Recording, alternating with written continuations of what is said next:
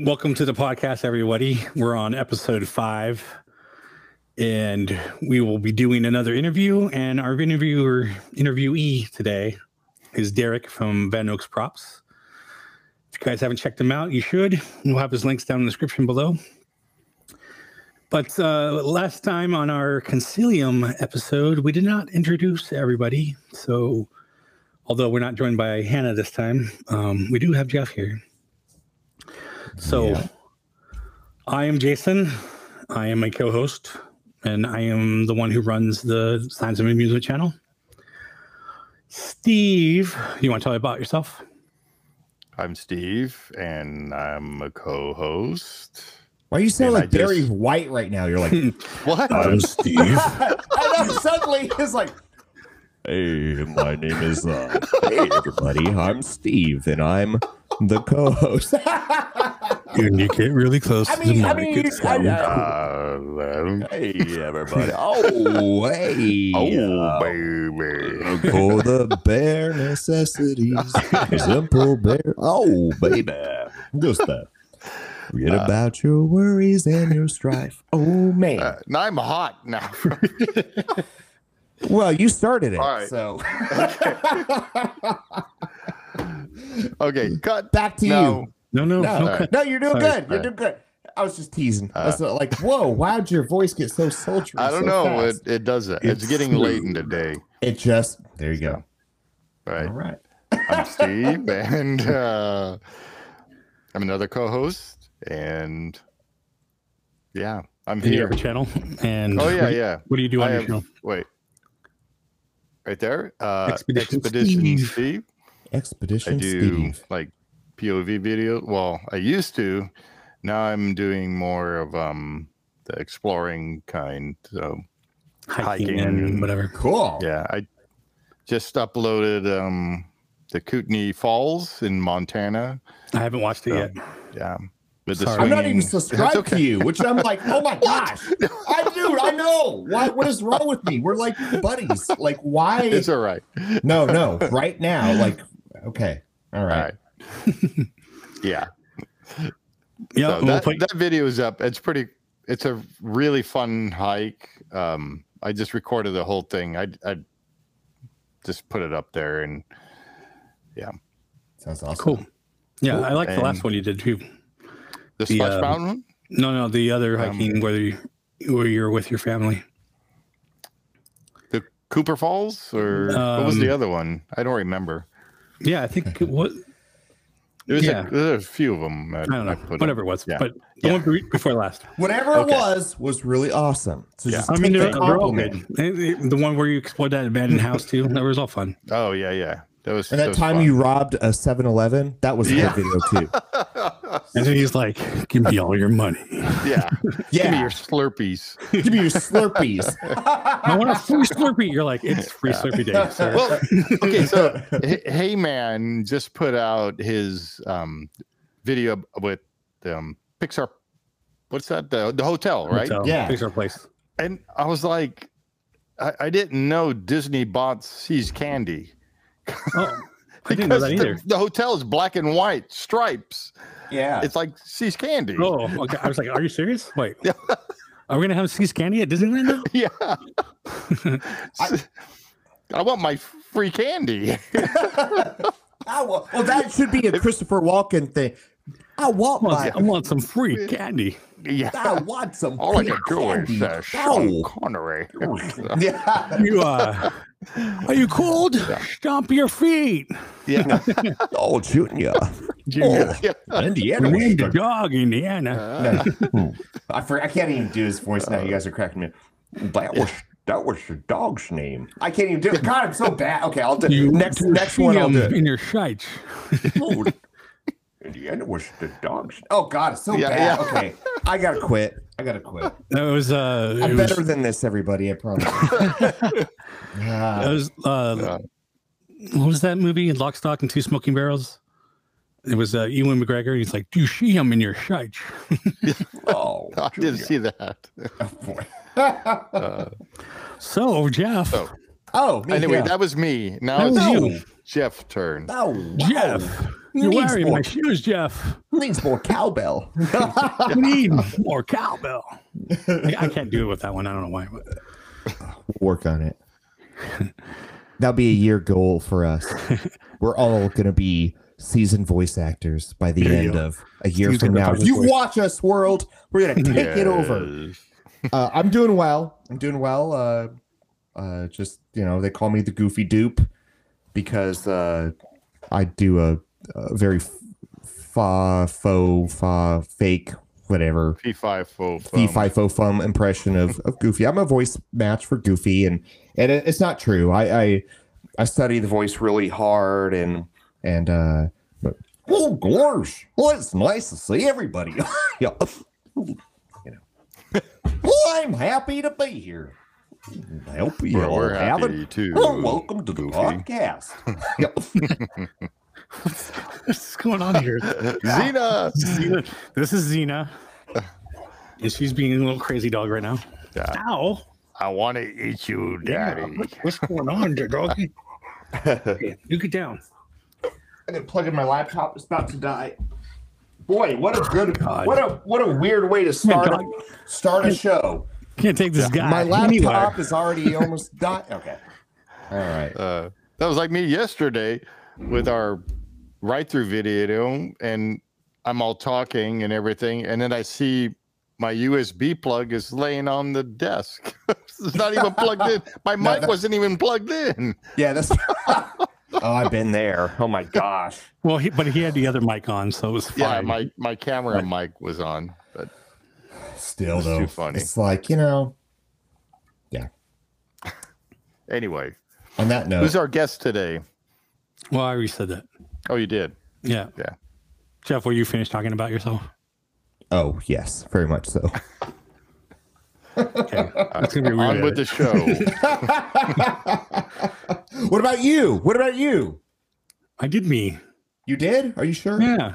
You want? Well, I didn't say like what I, hmm. I said channel. All right. Okay, Okay, No. Jeff. Well, thank how's you for week? introducing yourself and talking about yourself. Oh, How's your week? I'm six foot two hundred and Yeah, how's your week? Wait, wait, wait, Jason. How's your week? How's your week? well, my week Talk is uh, is fine. Uh, it's better than last week since we had like storms and trees came down, and uh, you know I'm president of my the month. HOA, so I had uh, situations to deal with. We had um, people digging fiber optic lines for internet, and they oh man. Broke three different water mains, and Oh.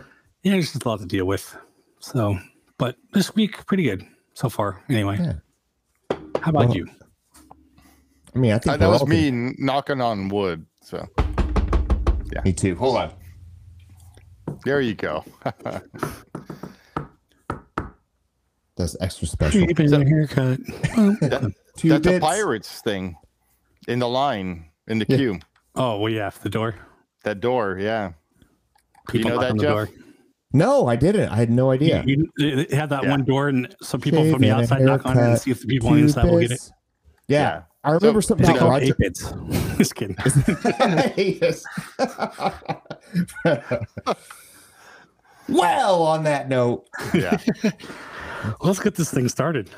All right. yeah, let's go. wizards and witches, wherever you dwell. Give us a hint by ringing the bell.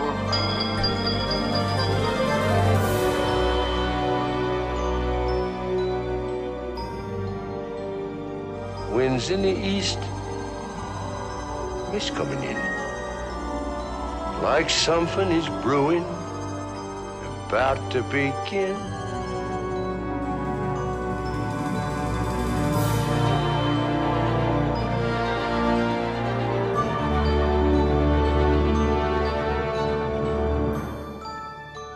Candle blessed us with a miracle. Take it, Kronk. Feel the power. Oh, I can feel it. This station is now the ultimate power in the universe. Pull the lever, Kronk. Run, lever! There's no mystical energy field controls my destiny. It's all a lot of simple tricks and nonsense. Well, I happen to be a wizard, a soothsayer. a prognosticator. Some all powerful genie. He probably can't even get us out of this cave. Don't try to frighten us with your sorcerer's ways, Lord Vader. Hi! You're listening to the Discovered Magic podcast. And we'll take off your shoes and relax. If you're following along at home and you happen to have a little drink by you, drink along with us and have a good old time. There you go. it's empty.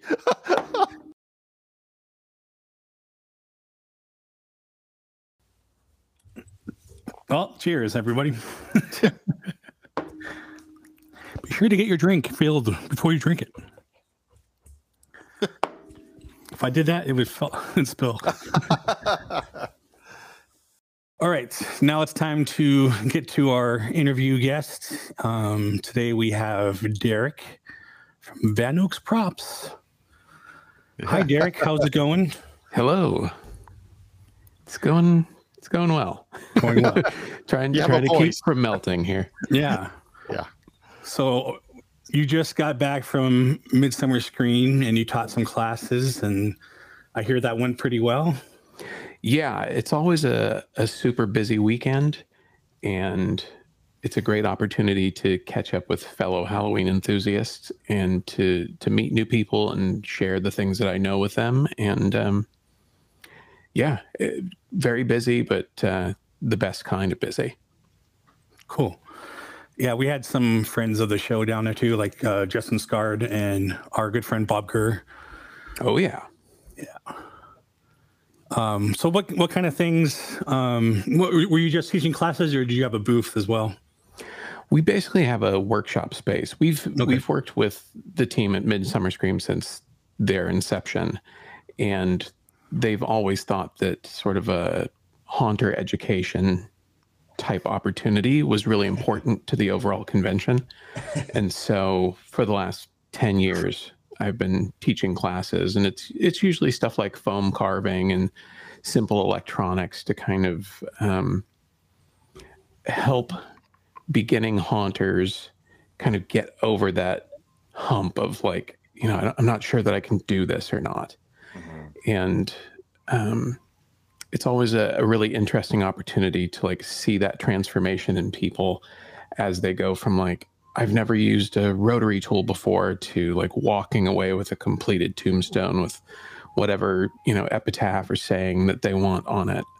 Um, so it's it's always an interesting weekend to kind of see those things happen in real time. Yeah. Do you have a lot of the same people coming back, or is it pretty like different people every time? Or It's kind of 50-50. We've definitely had people come back second and, and third years in a row to uh, to take classes again. It often depends on what it is that we're teaching. If it's a class they've taken before, they're not as likely to do it. Um, but yeah, there's definitely some some people that uh, are familiar faces, and oftentimes I found that even when it's not people that are actually taking the class, I'll have people come by who have taken the class in the past just to say hello. Oh, Maybe you know, show me a picture of something that they made after the the first time that they had taken a class and, and whatnot, and kind of a eh, reminder that like the, the stuff that that we're teaching them is useful for them and and how they experience Halloween. That's cool. Yeah. cool. Um, so just in case nobody knows who you are or what you do, um, obviously you uh, you you do props, Halloween style props. You do um, a haunted, well, haunted yard, I guess. Uh, I don't know if you've ever done a walkthrough mansion or anything, but no. Um, you do something every year in your house in the front yard, or Yeah, for the last 12 years, we've done what would be classified as like a yard display or a yard haunt. And it's very much inspired by Disney's Haunted Mansion, which is my favorite attraction at Disneyland. And so it's your your typical sort of spooky old graveyard aesthetic. Yeah. Cool. It's um, you know, low lighting and spooky music and the occasional moving object or two. Um, very kid friendly, just because there's a lot of you know young children in the neighborhood, and Yeah. and honestly, I've just never been a fan of gore in Yeah. my Halloween decorations. Just you know, not my cup of tea. Yeah. I don't have any problems with it, but it's just not not what I'm into. Um, but yeah, we've been doing that for 12 years now. Nice. Wow. And um, how I found you, I, I believe, was from Hollywood Haunters. They did an interview with you a while back. I think it was at your house. Yeah. Um, and I started following you. Um, you have your YouTube channel, um, VanOaks Props. And um, I, I think I've been following you for at least a couple years. Um, but yeah, like like Jeff, I mean, I mean, I, I I do my own stuff too, but nothing around what you get to. So I, I've actually learned quite a few things from you as well. So Yeah, big time. Today Yeah, was that's- educational. It's so, it's one of those things like, especially coming off the tail end of this past convention weekend. Um, you know, I've had my YouTube channel for a couple of years now where I'm doing a video every week. You know, I've, it's been around for a lot longer, but I, you know, wasn't doing it seriously. And the experience that I had with people coming up to me and being like, "Hey, you know, I watched your videos and was able to do this or that," and was a really interesting experience this year. Um, because I've been doing videos every week for the last three years, and last year's Midsummer Scream was quite different than this year's Midsummer Scream there were definitely people that stopped by and said, "Hey, and I like your videos and whatever." But this year was a much different experience. People were like pulling their phones out and showing me pictures and like talking me through how they did stuff or how they implemented something that they had learned from one of my videos into something that they made. It's like it's crazy. cool. Well, you know, because like as a quote unquote, you know, professional YouTuber, um, you know, I work by myself, and inside of that bubble, you have no real sense of like the impact that you may make on people who watch your videos. right. And so that like very positive reinforcement that is a reminder that the things that I'm doing are important to people or have in some way improved how they experience the holiday or just you know as a maker across the board like it, it was really overwhelming. Like it, I came home after the first night and was talking to my wife about it. And I was like, really got very emotional talking about it because you just, you never expect it. And then it happens. And you're like, huh, hmm. like these dumb videos that I make in my shop, you know, like, because it's weird because, you know, YouTube is all about like, oh, how many people have watched or how many people subscribe. Those things, they're, amorphous, right? Yeah. Right. Just because someone's watched it doesn't mean that they necessarily liked it or that it meant anything or that it was helpful. But to then have these one-on-one interactions with people, um, and and for them to tell you directly how much something helped, Yeah. it's like. It's like it's so uh, you know Yeah. I kind of get choked up thinking about it because it's Yeah. just a, a it's extremely unexpected side effect of Right. doing something that I literally started doing because of a pandemic and being out of work. Right. You know, Yeah. Yeah, that's when I started making the signs too. So Well, and for me, I mean, it was sort of like when I think about here, I'll show you. You know, I'm I'm a I'm an action figure collector guy, and I don't know what it is. I've just always been, but I'm like in my spare time. Uh, and when I I say spare time, it's when it really is this little oasis that I have of building dioramas, of collecting, and you know, here's like a here's my Ninja Turtle diorama. You know, I have I have a whole sewer layer that I'm making. You know, and and honestly, it's for me, it's it's just this little it's this island that I have. It, it's good for my health. It, it gets me when life, all the other stuff around. This is this is the place that I go that I could breathe. And I I for the past year making these dioramas has been this place for me to where I'll watch YouTube videos in the morning. I'll wake up. Oh, how do I add texture to this? How do how are other people?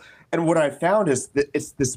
Not only is this this little oasis for me, that's just been this meaningful way that I can recharge, and you know, but I've found a a wider community of other people within this process that we share things and we share knowledge and we and and it's we don't hold anything back and that's why Mhm. I love when I'm watching your videos today I'm like one of the shocking things to me was was oh my goodness why is he giving all this wisdom away you would think you would just like Yeah. hold it No. close and say Yeah. no no no no buy it for me but but you were so willing to give away your your your tricks and your techniques and i just think that's why i love this that's why i love doing my dioramas that's why i love you know being part of these you know facebook pages and communities that where we hey how did you do that? It's just this bigger community of people that are you know and this is your livelihood. Like this is and why would you of all people be so willing to to give away your your your tricks and your techniques? I just think that's wonderful where it's kind of like yeah go, go ahead. No, no, I was going to say, it, I've always kind of had this thought. Um, I basically want to die empty, right? Mm-hmm. We all have all of these things packed away. I gain nothing by keeping it to myself. Yeah. And by giving it away freely, I give an opportunity to somebody else to enjoy something that that they're into. Yeah. You know? Yeah. And a lot of the things that I know are a result of people sharing with me. You know, and the, the best way to do any of those people service is to to do the same in return. Mm-hmm. i love that I think you know, in, in general, the maker community is is like that. I mean, we're all like-minded individuals who who love sharing, and that's the reason we started these videos to begin with. And and sharing doesn't take anything away from what you're doing. Um, in fact, it, it opens the door for more people to start doing it. But some people just don't have the ability to do that, and that gives you an ability to sell them something that they can't do. I mean, I Mhm. know you you have your Etsy shop, I have mine. Um you guys do stuff. Actually, Steve's got a laser now too, so it really doesn't take anything away from from having a business at all. So No, because you'll always have someone who there's kind of like two types of people. There's the people that make things and only want to make things. And then there's the people who could make things but may not have the time. Yeah. Because I believe that everybody is a maker. Right. You know, it's it's such a broad term. Um and and so there's you know there's room for all of us essentially. Um because like i know as someone who sells like props and stuff like that to to collectors and and to enthusiasts the photos that i get to see sometimes from people are like oh you know i bought this thing from you and i wanted to show you how it looks installed. And then they'll like show me this crazy star wars room that they've built. Yeah yeah, and it's like almost a little like, what did you need me for? Like you're clearly doing a fine job on your own. Um, but there was just like one of those things where it was like, well, you just happen to have the thing that I wanted, and it was faster for you to make it than for me to. Yeah, you know. I um I was just telling this story. Um, so I make a sign from the Annabelle Conjuring movies. It's the the Okay. Warren sign, and I had a guy that worked on the movie, and he was going to make himself one, and um, he was like, "Your sign is like ninety nine percent accurate from what we used in the movie. I'm just going to buy yours." so it's like that's cool. That's like the best thing you can ever hear. Like the actual guy who worked on the movie who was going to make his own prop just bought mine because it was fine. Yeah. So yeah, kind of the same thing.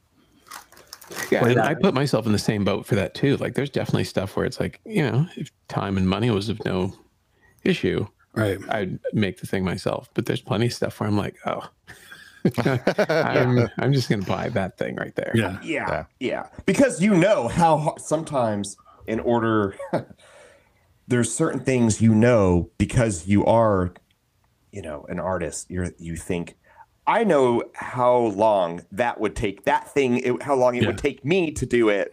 Mhm. and time is money or maybe you just don't have and and sometimes it's just you know it's just sometimes it's nice just to buy other people's things just to for sure.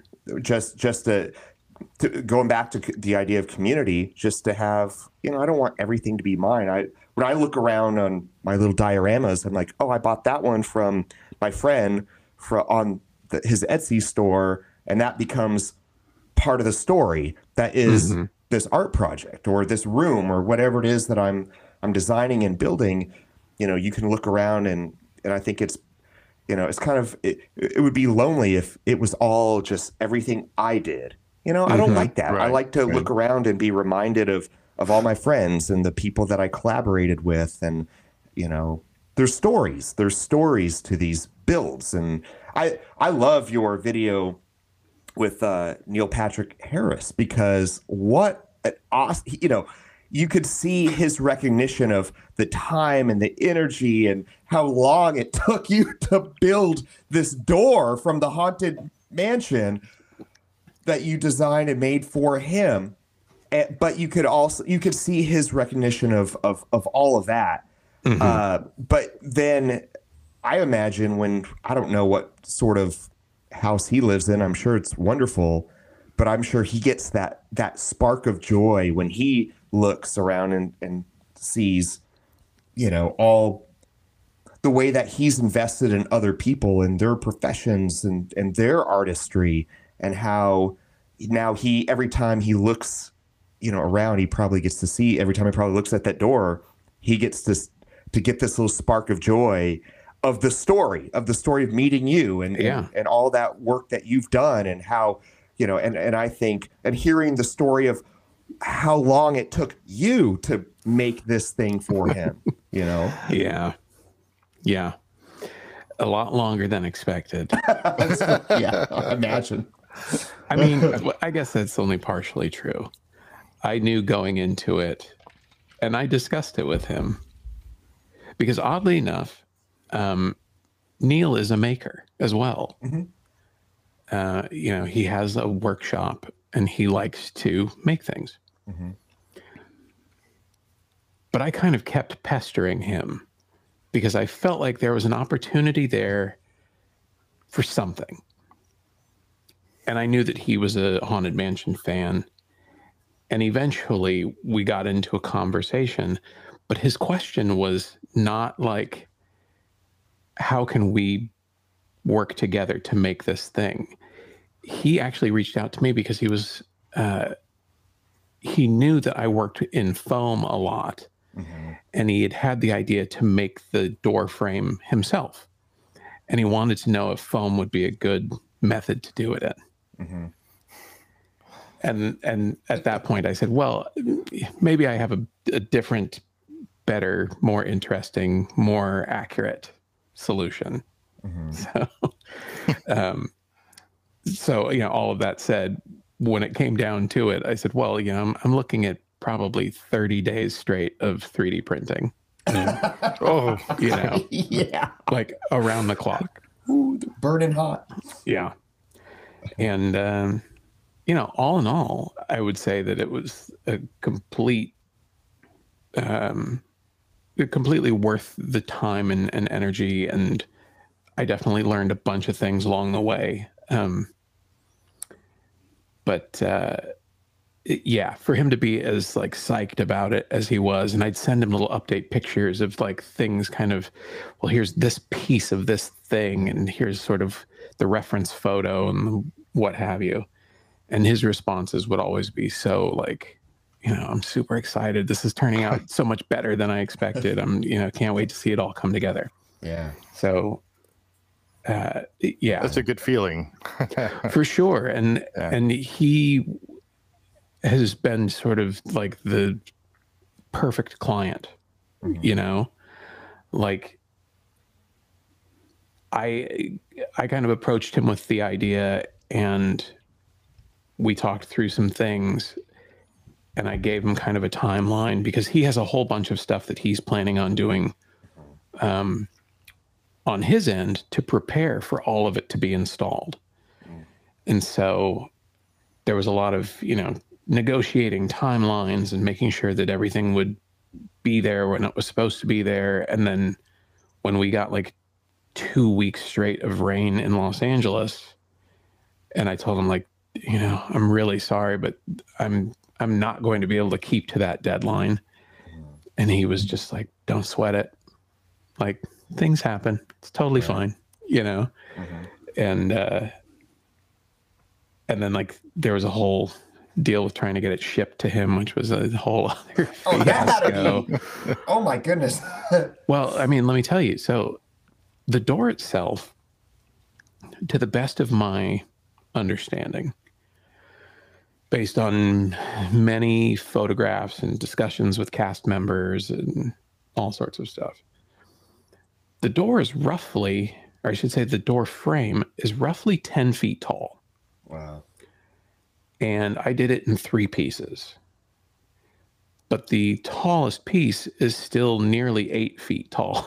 Wow. and a lot of shipping companies don't want to deal with that. Yeah. No. So there was a lot of uh, chasing my tail. But I am happy to say that it has finally arrived at Neil's house. Yeah. um, but I know, like I said, he still has uh, some preparing to do for the installation and whatnot. So How, it's, how, it's sort how of much to be did you conti- sweat? continued. Yeah. How much did you sweat during that shipping? That like, did you look at the tracking number like every, Every hour? day. Just yeah. every day. I imagine. Well, and on top of that, I haven't actually had a chance to speak with him since it arrived. Mm-hmm. I feel like if it if it survived being in Southern California during the summer and didn't melt, Yeah. it was probably fine on the back of a flatbed truck. Fingers crossed. Mhm. I mean, worst case scenario, like I said, he is a maker and is quite able. And um, if there's an issue, I'm sure there'll be a FaceTime call or something with a, you know, how would you attack this? And Yeah. he'll fix it. Or I'll fix it. I don't know. Yeah. Yeah. I'm, I'm not going to worry uh, in advance if I can avoid it. Yeah. So now I would I would say he's a perfect example of what we were saying, makers supporting other makers. Mm-hmm. Because like I, I was just talking about before we hopped on here, um, there's at least three or four other makers I've seen him partner with on, on Mhm. making projects. So knowing that he is a maker and he can do stuff himself, like we were saying, like if somebody else can help you do something or whatever, and like that, yeah. Plus, you know a- your league as a maker. You know your league. You're like, Oh, yeah, okay, sure. And- but then you, it makes you appreciate more. Even if your league is like, okay, here's, there's things I can do that I know this person over here can't, but there's things they can do, you know, that I can't. And so you learn that overlap, those, those, those areas in which, you know, it's not as if I stink and this person over here is phenomenal. It's just that there's different skill sets and there's different, and so you learn within that community to appreciate not only I think the gifts that you have, but what but you appreciate the talents that others have that you don't, and and of course you always want to grow, but look, I'm not Superman. You know, so sometimes you have to acknowledge your own limitations as an artist, and For sure. and dr- draw in where you know others where they're, they're at their strongest and i think that's that's another thing that i just think is beautiful about that the artistic community in that sense you know Yeah, it's very much collaborative. mm-hmm. And the people who are really into it really make an effort. yeah Um, yeah, we all kind of have our superpowers. It's it's yeah. the perfect way to explain it. For you, has there been anybody who has just influenced you? Um, you know, was your training wheels in the artistic world? You know, what was that experience like? Who was it? And if you if you had that, or or did you kind of, are you kind of self taught? It's kind of a combination of both to a uh-huh. degree. Okay. So growing up, my dad was a sign painter in the motion picture industry. Oh, cool. And for a time, he also ran his own sign shop out of our house.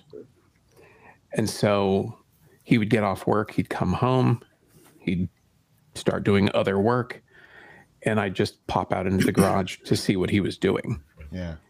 And while there was no direct instruction happening there, um, it gave me the benefit of seeing what good work looks like and understanding sort of the you know methods of paint application and like how to use an airbrush um, and and stuff like that how to do layouts um, and i think that really has was sort of the seed planted unintentionally Yeah. um, that over time was just sort of refined by exposure and experience. Um, prior to doing any of the prop making, I was a graphic artist. And I still do uh, from time to time. And so, you know, it only took 20 something years for me as like a, you know, 10 year old hanging out with my dad in the garage watching him work to actually be useful to me in my profession. Um, and that kind of still continues to to be useful.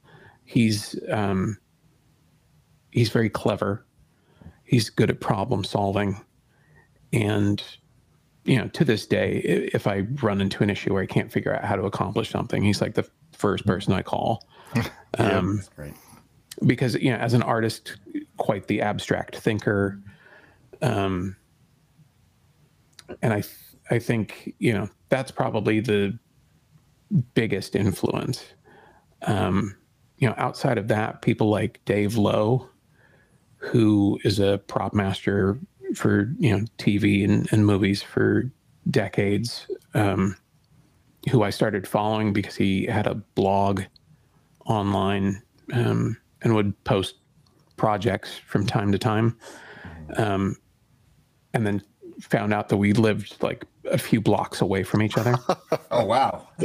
and he, like one night during October, he popped by the house to to see the decorations, and we hit it off immediately. And I've had the chance to work with him um, professionally, and again, like super abstract thinker, uh, could make anything out of anything that you gave him. Extremely creative. Um, and just super nice guy, you know. Yeah. So it's like always a, a pleasure to spend any time with him that I, you know, get a chance to. Yeah. Um, yeah, I'd say probably those are the two biggest influences as far as like approach and thought process and stuff like Yeah. that. In your own thought process, and I'm going to turn it over after this question because I feel like I'm hogging, I'm hogging. Uh, But uh, but so I'm- curious. You know, the idea of like abstract thinking. I know a lot of people. You, you can. A lot of people talk about in terms of right brain or left brain. Left brain being more mathematical, engineering. Right brain being more. Um, oh, what it, uh, you know, creative and and more in the clouds, whatever it is you know, do you feel as if you have you you sort of fall in line with you know you you talk about your your dad and and and kind of your mentor as being more on this right brain, but where do you feel you are? Do you feel like you're more in between or how like because I've watched your videos and what one of the things that I appreciate, I'm I'm sort of right more right brain, analytical or not analytical, but more I'm in the clouds. I just am. Sure. You know, but I'm more creative. However, what I what I appreciate about you know when I was watching your videos, I was like, oh, it's boots to ground. This is boots to ground stuff. It is not just you know here's here's this here's how I did, and you you were actually going through the steps and the method and the formulas. And I, for someone like me who is a little bit in the clouds, I love when I get to watch videos, you know, like like like yours, in which it's not only, oh my goodness, look at the final product, it's awesome, but it's here's how I got there. Let me let's let's be a little bit more analytical and break down the process. I I love when artists do that. So I don't know if you have anything to. I'm sure you do have lots to say to that, but I mean, I'm I'm definitely a far right brain person. Yeah. Um. I see something in everything, you know, in that way that like you look at clouds and see shapes and things, you know. Yeah. Um. Every trip out into the world is an opportunity to like absorb something and to file it away for later. Yeah. Making YouTube videos has required me to push yes more towards the center. Yeah. Because I think it's too easy to just say, I'm going to do a thing and then here's the thing. Mm-hmm. And there's not as much value in that. Um, and I think, I mean, speaking for myself, and I'm sure I probably speak for a lot of people, YouTube has become um, something more akin to an encyclopedia than uh, than you know memes and funny videos Yeah. for a lot of people. Yeah. You know, if um, if my faucet is dripping, I'm going to look for a video. I'd like someone to explain to me why it's doing it Yeah. and how I can fix it. Right. And when I started making videos, um, because things like conventions had sort of been removed from from the schedule, um, and meeting with my local haunter group every month was off the table. I didn't have a place to do those types of things, and it's uh, it's always easier in person to fill someone in on something you're doing while you're doing it than it is to film it and then release it to the world. And so doing this, doing videos, I think has actually made me better at my craft in the sense that um, I've become a lot more cognizant of every little step and really making it a point to say out loud the things that are just part of my knowledge base. Yes. Yes. Whereas in the past, I've always kind of felt like, oh, you know, did I did I do a good job explaining that? There's so many things that I I'm sure I skipped over because it's just secondhand to me, Right. and then you forget to say it.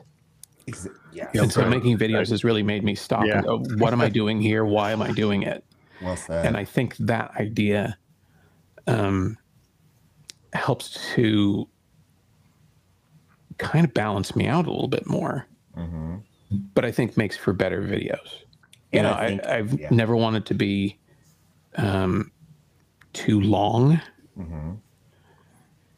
and I've never never really wanted to focus on a particular project. Although, as of recently, I have done more like very project specific things. Um, because my my take was always that like even if you didn't want to make a tombstone, carving foam could be used for twenty other things. Yeah. And maybe you'll watch this and there's something of value that you'll take away that can apply to the thing that you're working on. Mm-hmm. So even though I've never made a diorama, but you do, Yeah. there's definitely things in there that scale. Big time. Big time. Right. Yep. And honestly, a lot of the things that, that I've learned was learning from watching people making small scale models. Yeah. And then I would test to see if it scaled up and still worked.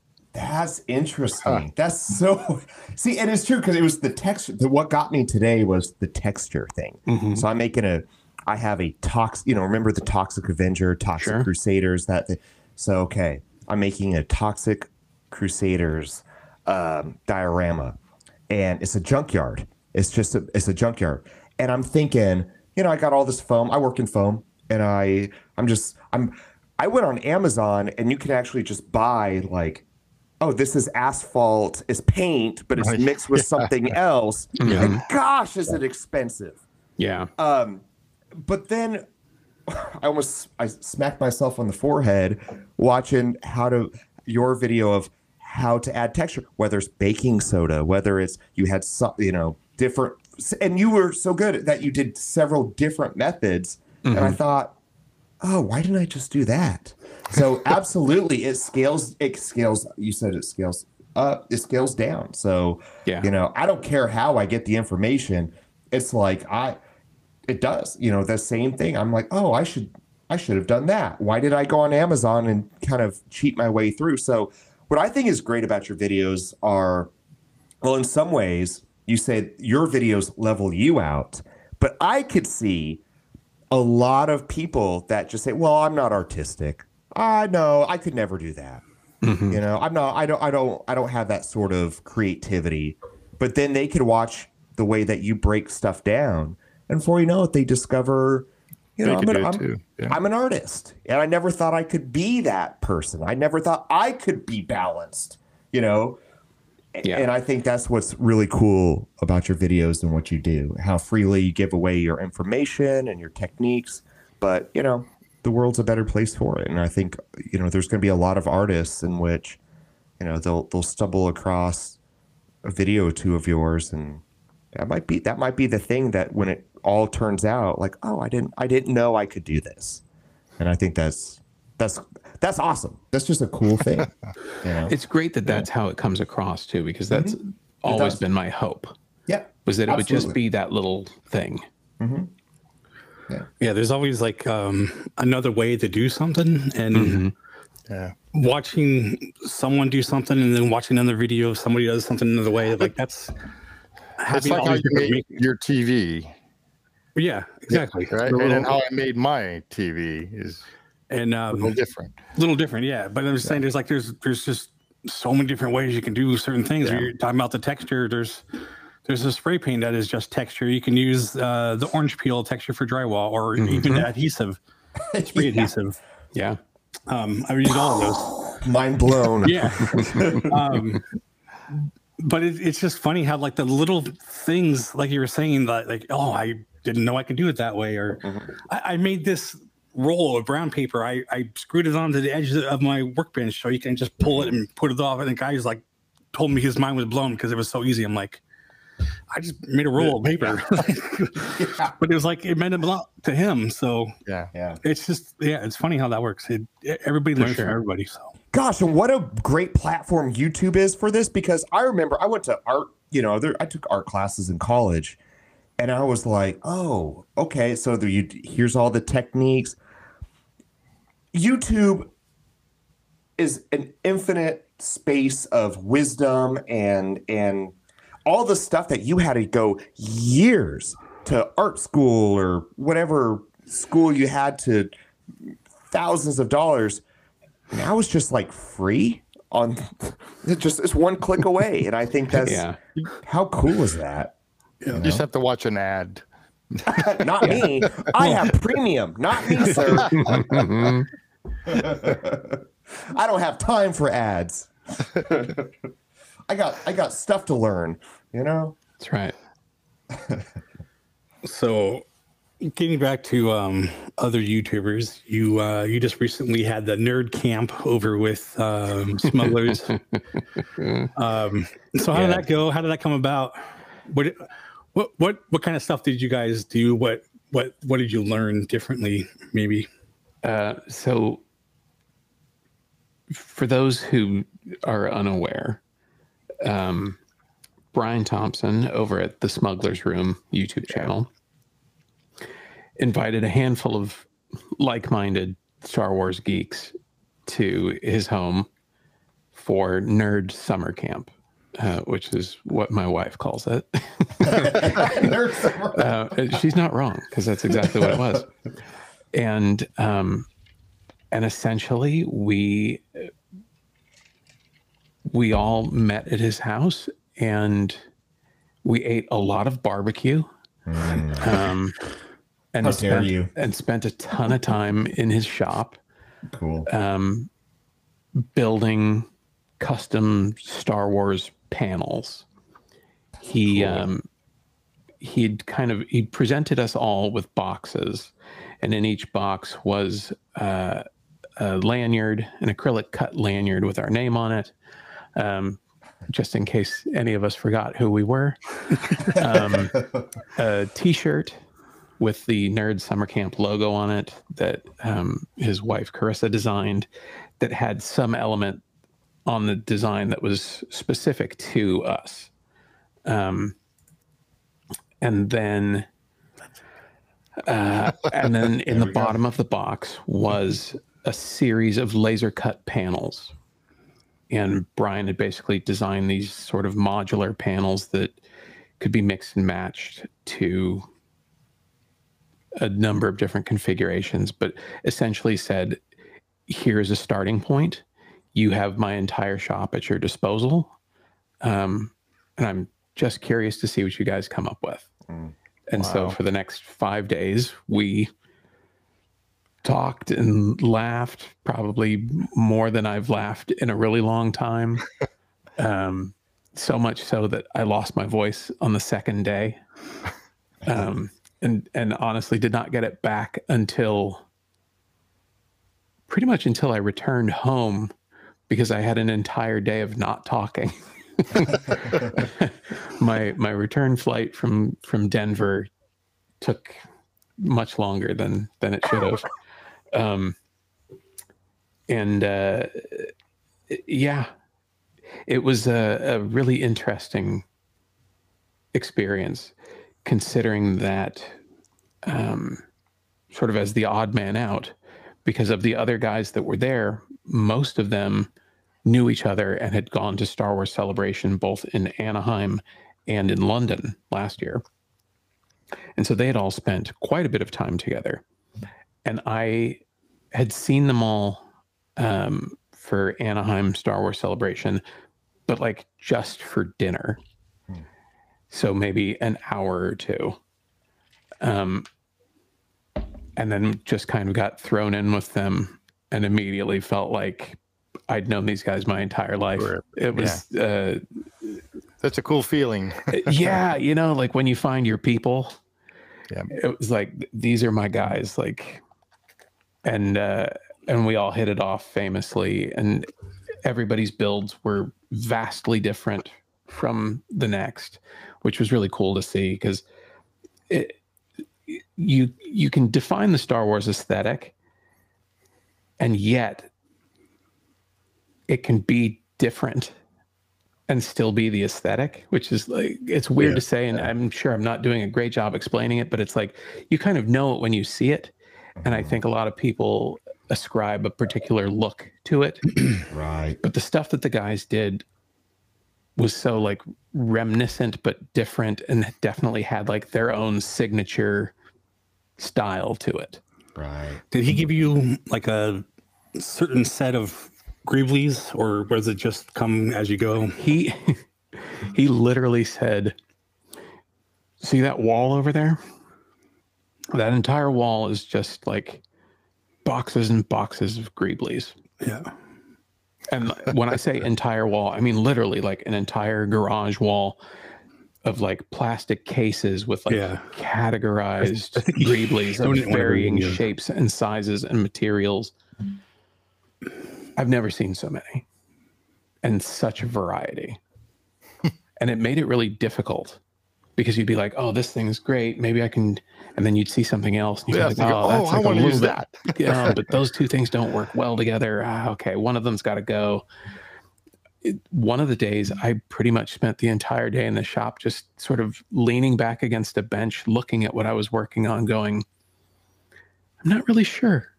You know? I, I, I don't know if I'm going in the right direction with this. Um, but uh, yeah, Nerd Summer Camp was a blast. I highly recommend uh, if you can find fellow nerds to have summer camp with. Um, you Well, I should just do thought it. I, I need to step up my Star Wars game so I can get Yeah. in right next year. I know. yeah, Well, Brian I- makes he makes some cool stuff. Yeah, I was saying I, I bet uh, Route Nine Signs and I can probably Yeah. start something, but there you go. Um, yeah. So uh, I don't remember seeing a photo of, of what you did. Did you have a video kind of coming out about that, or Uh, no, there is a photo of a nearly finished panel on my Instagram. is there? I don't remember. seeing Um, you know, if you go back probably a week and a half, you'll see it. It's bright red. Um, Oh. I'm gonna guess this one. That is it. Oh, nice. Hey, I like that. Ah, that's cool.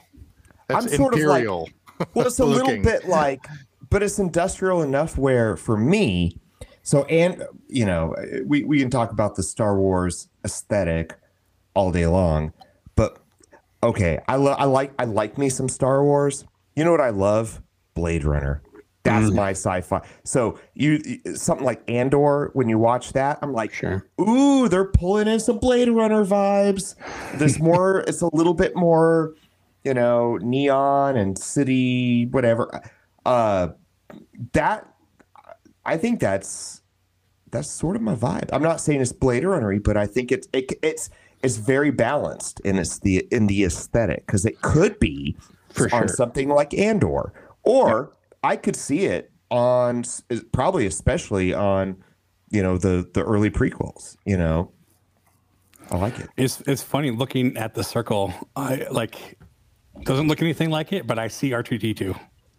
Just because of the lines and they got the eye kind of thing. Oh and- yeah, yeah, yeah. yeah. Yeah. And I see imperial. Yeah. When I because of the For sure. red and and the black.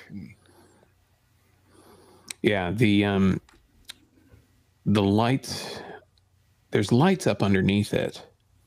Um Yeah, you can kind of see that the are little white and red, and then the um the sort of vertical stripe cutouts at the top and bottom are orange from behind, kind of a nod to the um carbon freeze chamber from Empire Strikes Back. Empire. Yeah. Yeah. That's so cool. And like I was saying, like mine looks nothing like anybody else's. And the same could be said about any of theirs. Like everybody has like their own thing, um, which was That's really what makes it interesting neat. considering that we all had access to essentially the same tools um, and greeblies and paints and whatever, but there was not uh, not a lot of overlap. Yeah, I, I can see like uh, there's tons of stuff you could have done here. Just uh, knowing the stuff that he has in his shop, yeah, all the dials and buttons and hard drive pieces and Yeah. The caps computers. to uh, what is it? The simply orange juice bottles. Mhm. yeah. and and let me tell you, whatever you think he has in there, It's more triple yeah. it. Yeah, I, I'm not kidding. I've just never seen such a collection. just like such varied stuff too. He'd have like two of a bunch of things. You know, tons of hard drive motors Yeah, Yeah. um, and juice lids, but like Juice everything lids. else it would be like just things in pairs. It's really a lot, interesting. a, a lot of that uh, cable management tubing too. Yeah. yeah. I have a weird question, and I- I don't know if this is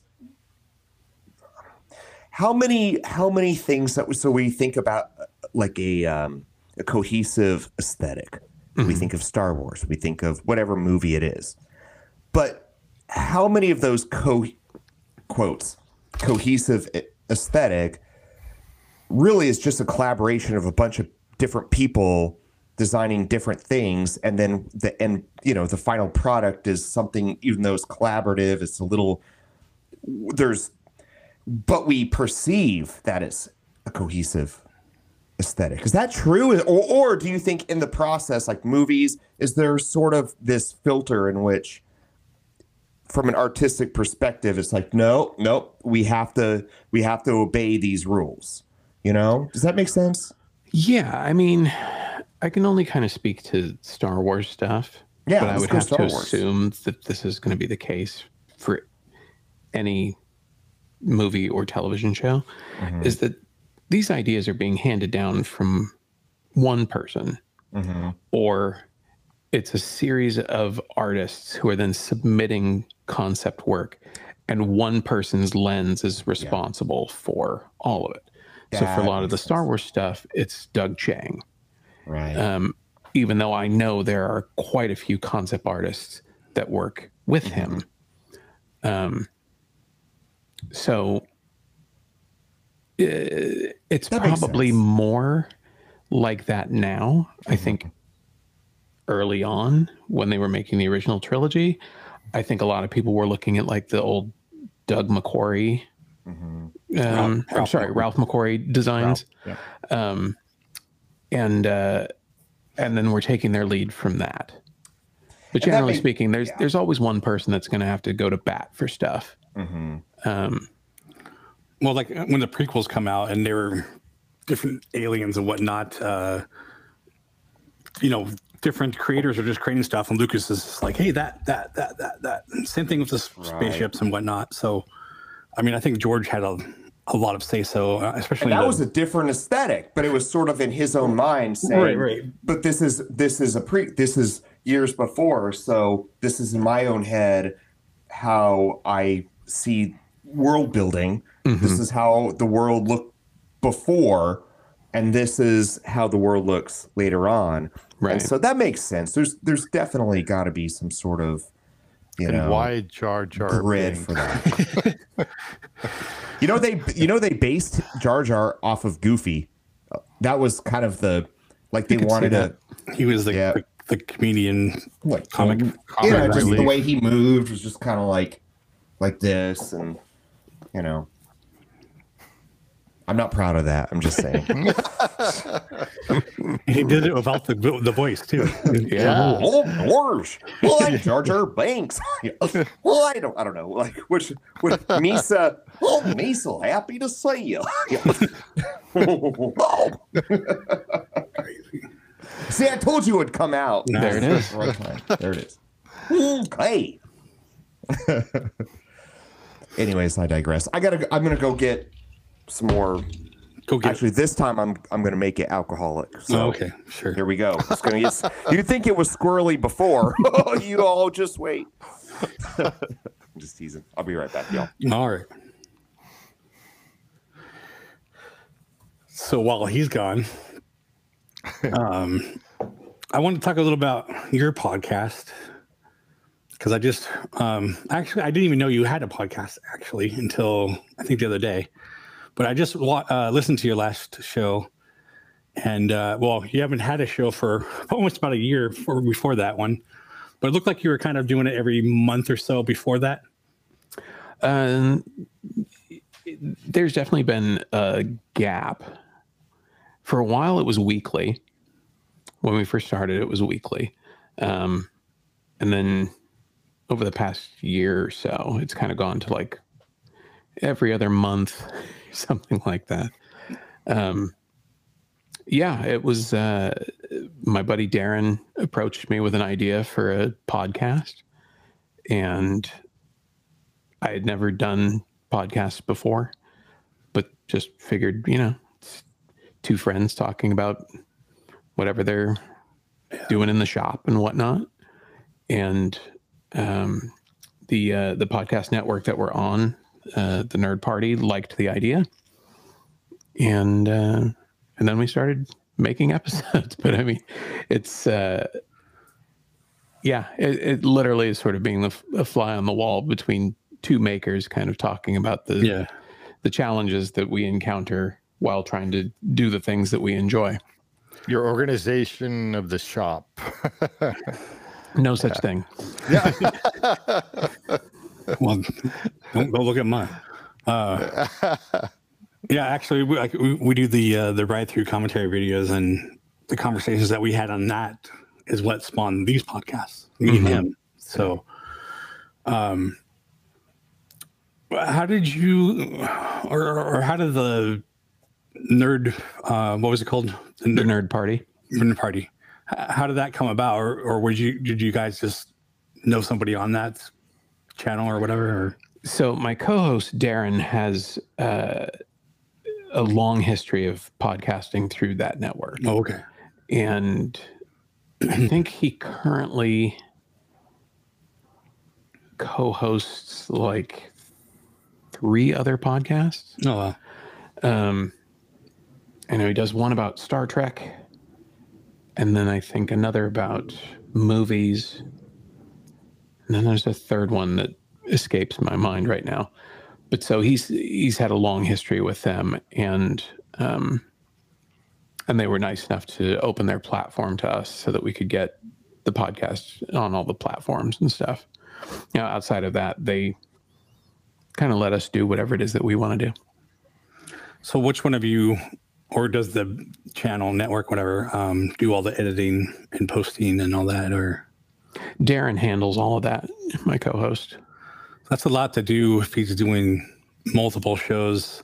Like Jeff's on a few different shows too, but like for you know for ours, I I do all the bit you know editing and trying to get guests and whatnot. I mean, Steve's got a couple coming on, but you know for the most part, it's it's a lot to do. Uh, Mhm. I, I I just now created the calendars because we have Jeff now and trying to get everything and running the two shows and then yeah it, it was hard to wrap my head around what, what I needed to do and, and get it out in time. And so now I have like everything pinned out on a specific day and what I need to do and whenever, you know. Plus I got a regular job too. So yeah. Well, and you know, the the growing pains of making a podcast can be seen in hours because we went from like weekly to monthly to maybe every two months to oh it's been you know four Yeah. months or what have you so it's it's a lot to tackle um and I think I, mean I know that from from doing my ch- YouTube channels, which I, I mean I have the interactive realm one, but I also have the signs of amusement, which this video will get posted on. mhm. But just from knowing that is why we started the podcast doing it once a month, and now we're doing two two a month. But I, I don't know if we I don't know if we could push it to another. Um, that might be a bit much for right now, but never know. we talk See what about? happens, but What did I miss? uh, well, I'm just talking about Derek's podcast and scheduling and whatnot. So, um, I think for us, we just kind of have the unique scenario of like we kind of hit record and then just it's like 35, 45 minutes of talking straight. There's rarely any editing uh, other than slapping an intro Yeah. and some music on there. well, I think that's kind of how our, And our That's other kind of what we've been doing too. our other Yeah. one is, but this Yeah. one is a little more editing involved. And we have the benefit of not doing a video portion. Yeah. So well, that you know, just audio is a considerably easier task. Yeah. Yeah, because I know initially when we first started, we were each recording independently. And then mm-hmm. I would send all of my files to him. Oh, and then he would recombine them. And then we switched over to a different platform, much like this one, where, you know, mm-hmm. everything came to one person and then could be manipulated as needed. But, you know, it, it's tough. He's got two kids. Mm-hmm. I've, you know, got all the stuff that I'm doing. Um, and honestly, just finding fresh topics to talk about. Yeah. Um, without it just kind of becoming a what's on your workbench show. right right Because I don't think people necessarily want to listen to that, especially when it's, you know, for him, uh, Darren has like three droids that he kind of works on intermittently and kind of shifts from one to the next. yeah, he was talking about his KSO. Uh, yeah, droid. K2SO. Yeah. oh nice um, which is a large puppet, by the way, uh, and it's quite impressive in person. Um, and he's on like you know version four or five of it, and so that's kind of like always sort of on the bench being Yeah. adjusted or reworked. and my stuff is sort of you know, well, I'm making another YouTube video.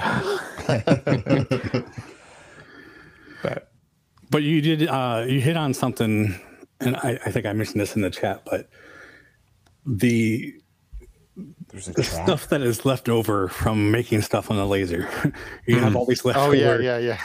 cutoffs, and the, these piles just build up. And I think I have like three different piles all over this office, and they're like Yeah. they're giant stacks. And I'm always curious what people do with their extras. Like I was saying, I make try to make keychains, and sometimes I'll just give those out to other orders and whatnot. But uh, what what kind of stuff do you do, or or have you done anything with them, or typically uh, when I have offcuts, I kind of have a agreement with myself that if it's smaller than like a note card, it's gone. Gone. Yeah. I just don't have the space for it. And waiting around for someday, I'm just going to end up with a bunch of stuff that I'll need to throw away Yeah. five years from now.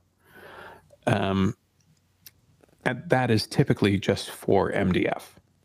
Now, if it's acrylic, that size goes down considerably uh, because I sell one inch square acrylic tiles for Star Wars panels.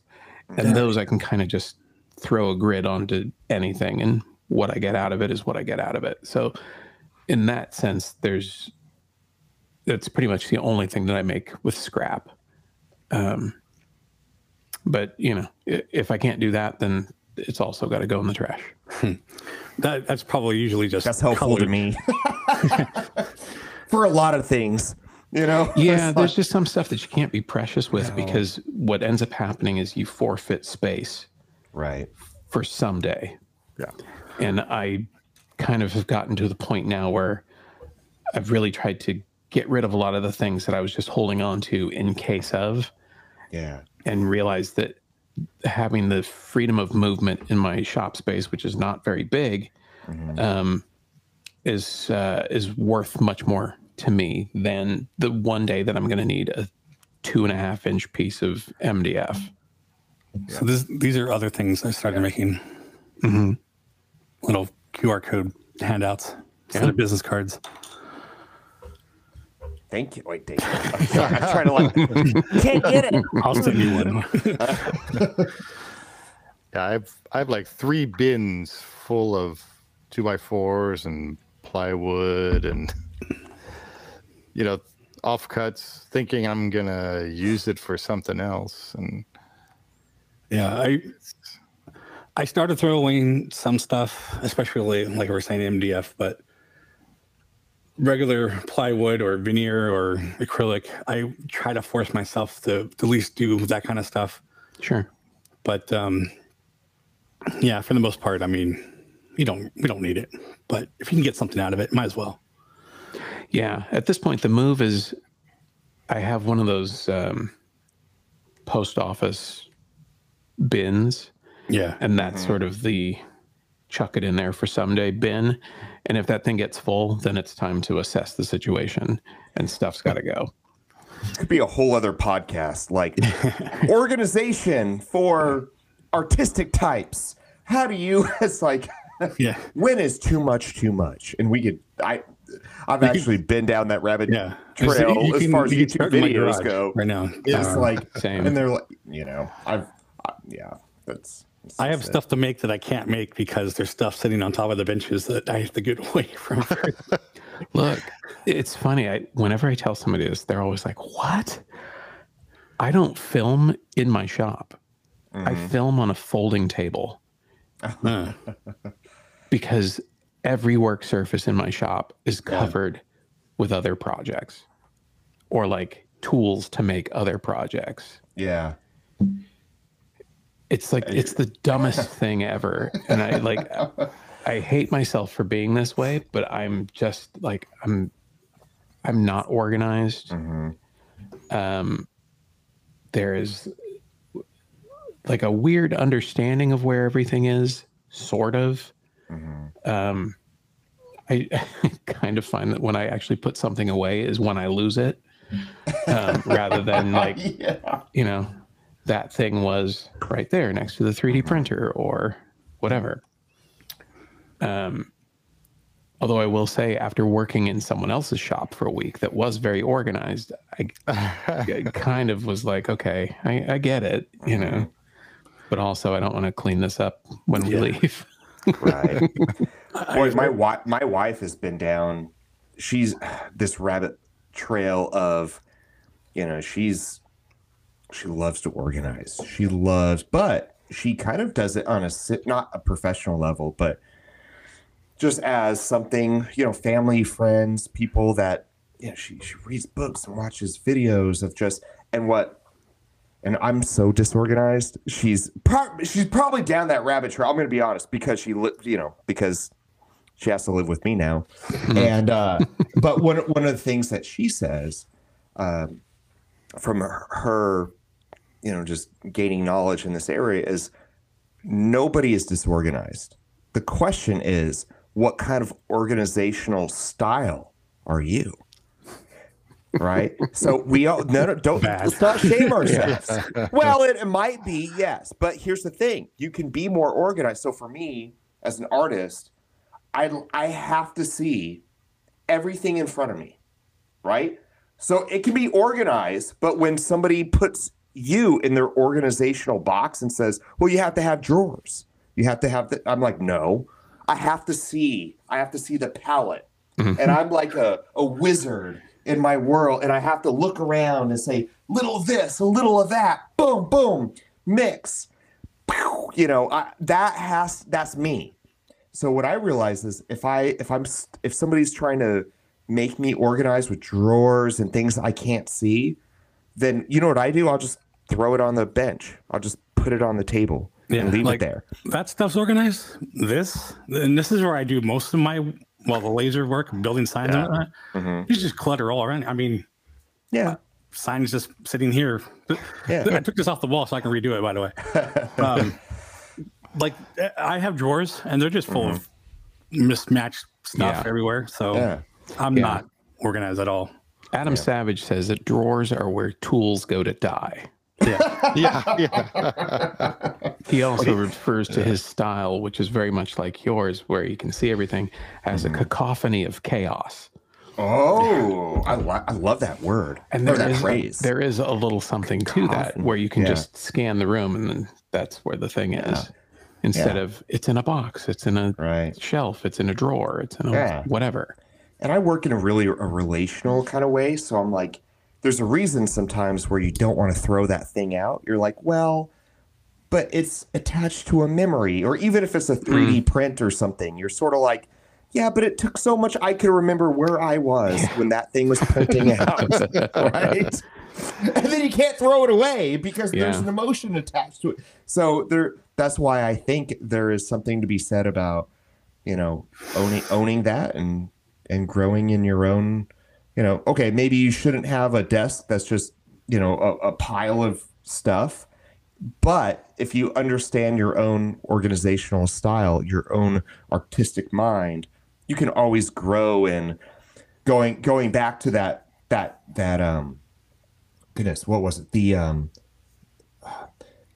over here you have stuff. Over here you ha- you can you can move around your your your uh, creative space freely. It's like wh- how do I navigate between the two? And well, I mean, we can all grow in that way. I don't. That doesn't make sense. I, am I'm just thinking extrovertedly, but I, I I'm going to shut up. I think I think I'm, we- try- we I'm get what you're trying, guys. I'm Yeah. trying. I'm thinking in my own brain. Oh gosh. Um, do you have uh, do you have anything coming up that you're looking forward to? I, I know you have this like secret project coming up that you can't talk about. Y- Well, if all goes well, that'll come to light very quickly. Um, uh, no, I mean, for me, this is uh, sort of the like core time for my channel. It's when my videos do the best uh, because I think when I first started the channel, I was doing strictly Halloween related content. Um, and so people tend to expect it right around July, August. So we're going to shift gears from kind of the variety stuff, the Star Wars stuff, to pretty much solely Halloween related projects from And- and now through I think October. most of that's probably because you you are working on stuff for your house and you just kind of film as you do stuff. Is that Um, no, honestly, our our Halloween display is is and has been the same for the most part. Okay. Um, it's in the for, rafters. for at least the the last decade. Um, you know, well, I, I mean, I was just saying that because I know you did like projection stuff. You, I don't know if Mm-hmm. you added them, but you had the videos to add them. And Yeah, sometimes yeah, there's definitely some videos that I've made like for example the um sort of above ground tomb, the sort of New Orleans style tomb um which was something that I'd wanted to make for our haunt for many years and then needed to make a video and couldn't come up with a good topic and um thought well now's as good a time as ever ever to do that and we had it in our display last year and I felt that it did not fit. And so once October was over, it's off to someone else to enjoy. So Oh. it's uh, it's has a life somewhere else now. It also didn't help that I didn't feel like packing it back into the garage. it's always the thing when you got to take Yeah. everything down. You're like, Yeah. yeah, Like as a So- standalone thing, I liked it, but it just it, the scale of it wasn't right for our our display. I, I always have this idea like my yard wraps around my house. Mm. I need to put a gate over here, but I always wanted to build like a walk through haunted mansion and just knowing all the sets and props I'll need. And like, I just, I, every Yeah. time I think about it, and then I'm like, nah, I'm not going to do it. But I want to do it. I don't blame you. There's a lot of stuff that I'd love to do. So Even if it's you're not huge- permanent, it's just to try. But it's like, where does Yeah. that stuff go? Yeah. Storage is always an issue, and I know there's a lot of haunters, like friends of mine, who have storage units for all of their Halloween Yeah. stuff. And I just, it just doesn't seem worth it to me. Since you're a huge haunted mansion fan, what do you think about the Nightmare Before Christmas overlay? I don't care for it. I like the movie. Yeah. Um, but for me, the time of the year when I want the mansion in its original form is Halloween. yeah. Yeah. I feel like there's enough of a gap. If they shut it down November 1st, right. they could run Nightmare Before Christmas overlay because I'm sure they could probably do the overlay in a period of a couple of weeks. yes. But they'd have, you know, most of November, all of December, and like take it all the way into February. Mhm. Absolutely. yeah. But for them, I think, uh, I mean, it's August. I feel Yeah, like it, it's, right getting around the ready to corner. Close. Yeah, Yeah. another month You will be know, so it's like, Maybe they should just do it in July. Just kidding. I don't know. Christmas in July. Christmas in July. Probably. July. I'm just joking. I don't know. no, they shouldn't. But no, I agree. I think that's a, a, a much better timeline for. that Or thing, maybe do it every other year or something, you know? yeah, I, I don't know. It's tough because I'm sure for them, it sells a ton of merchandise. Yeah. And I know people Yeah. are diehard fans for it. Mhm. Um, and if you're like a pass holder or regular attendee to the park, having something different is always exciting. Um, but yeah, for me, it I'll see it just to say that I've seen it, but And- it uh, it doesn't really do much for me. Mhm. So you haven't made any uh, Nightmare Before Christmas uh, stuff, or just the haunted mansion stuff? Just haunted mansion stuff. Yeah. I love what you said earlier. You said, and I never thought about this before.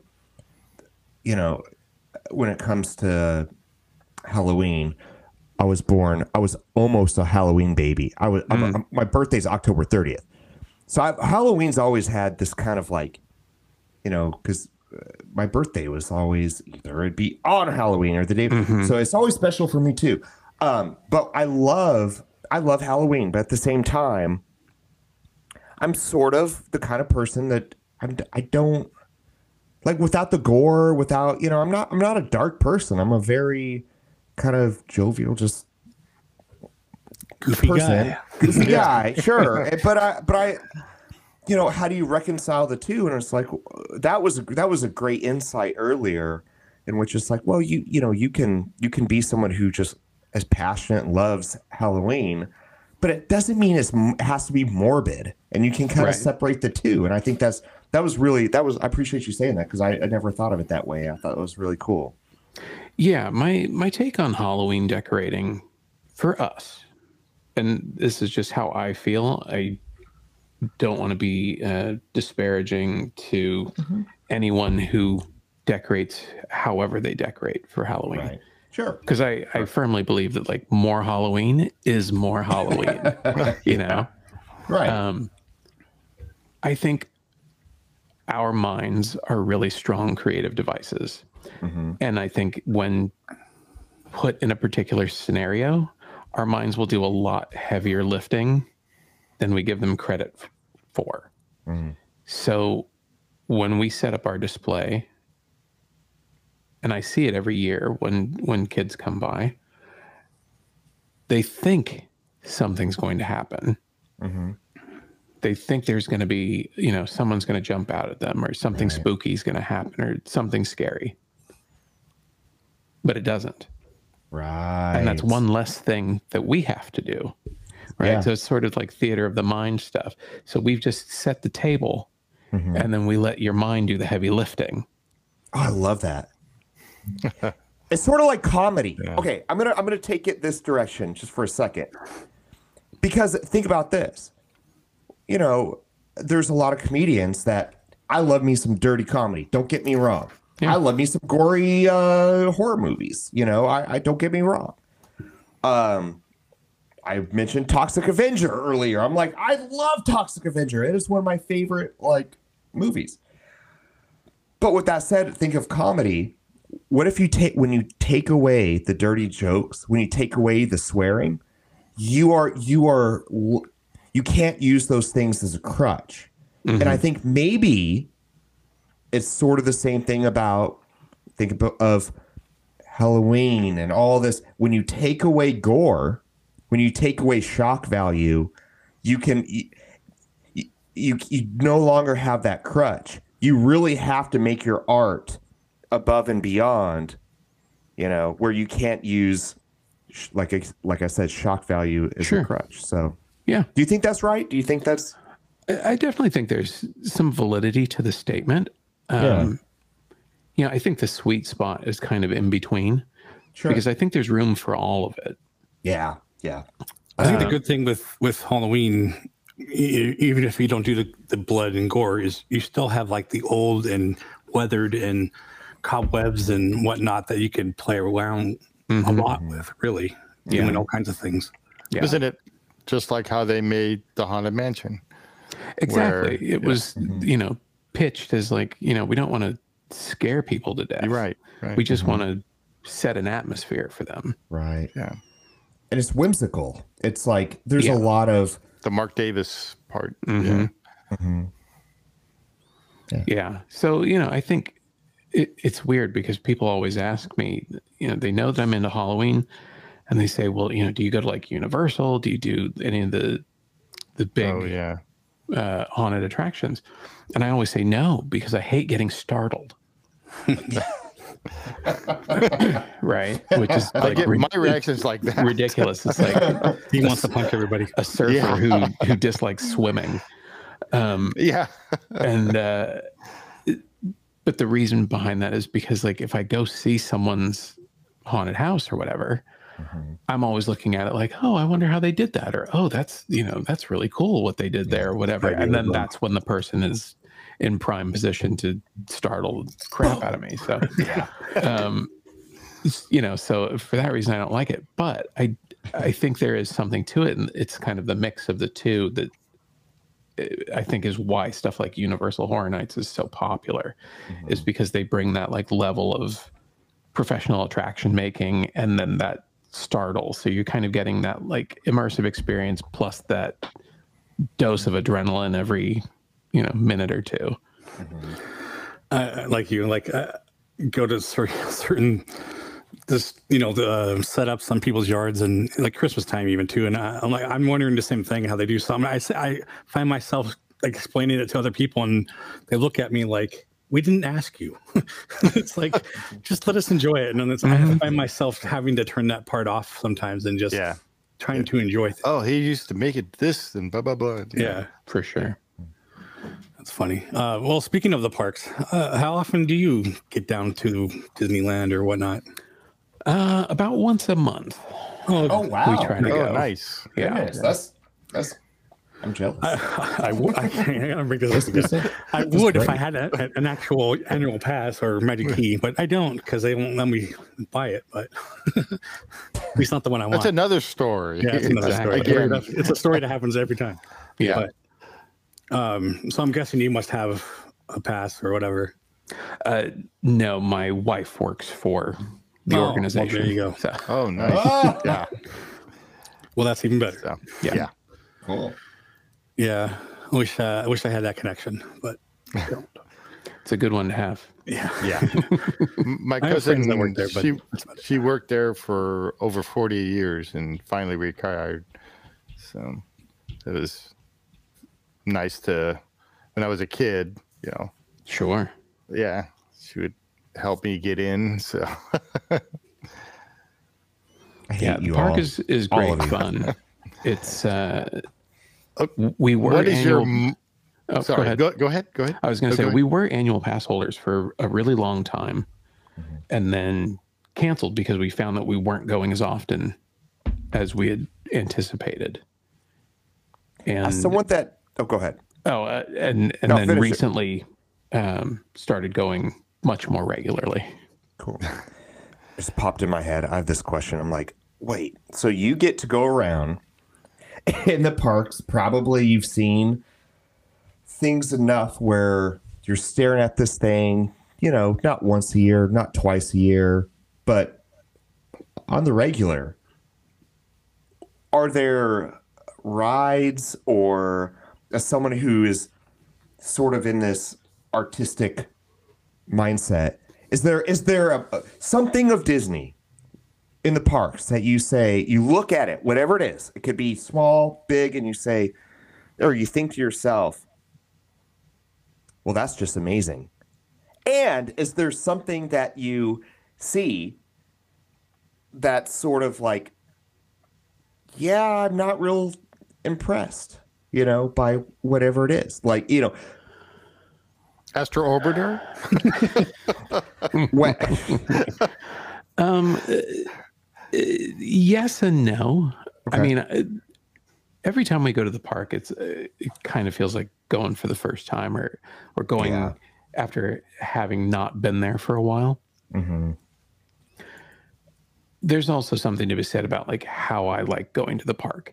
Like if it were up to me, I would go in, I'd get a corn dog, I'd ride the haunted mansion a dozen times, I'd pop over to Galaxy's Edge, I'd people Yeah. watch for a couple hours, and then Yeah. I'd go home.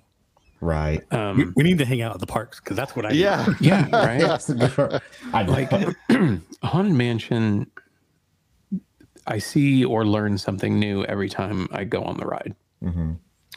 um case in point the last time i was there the ride was stopped for a while Oh, interesting. um, in the corridor of doors. And you know Oh, having yeah. just spent like a ton of time working on the door frame was able to like, really take a look at it like oh that i got that wrong there. That shouldn't be that way. Oh wait a second. That's not i i didn't Oh, I love that. i didn't get it wrong.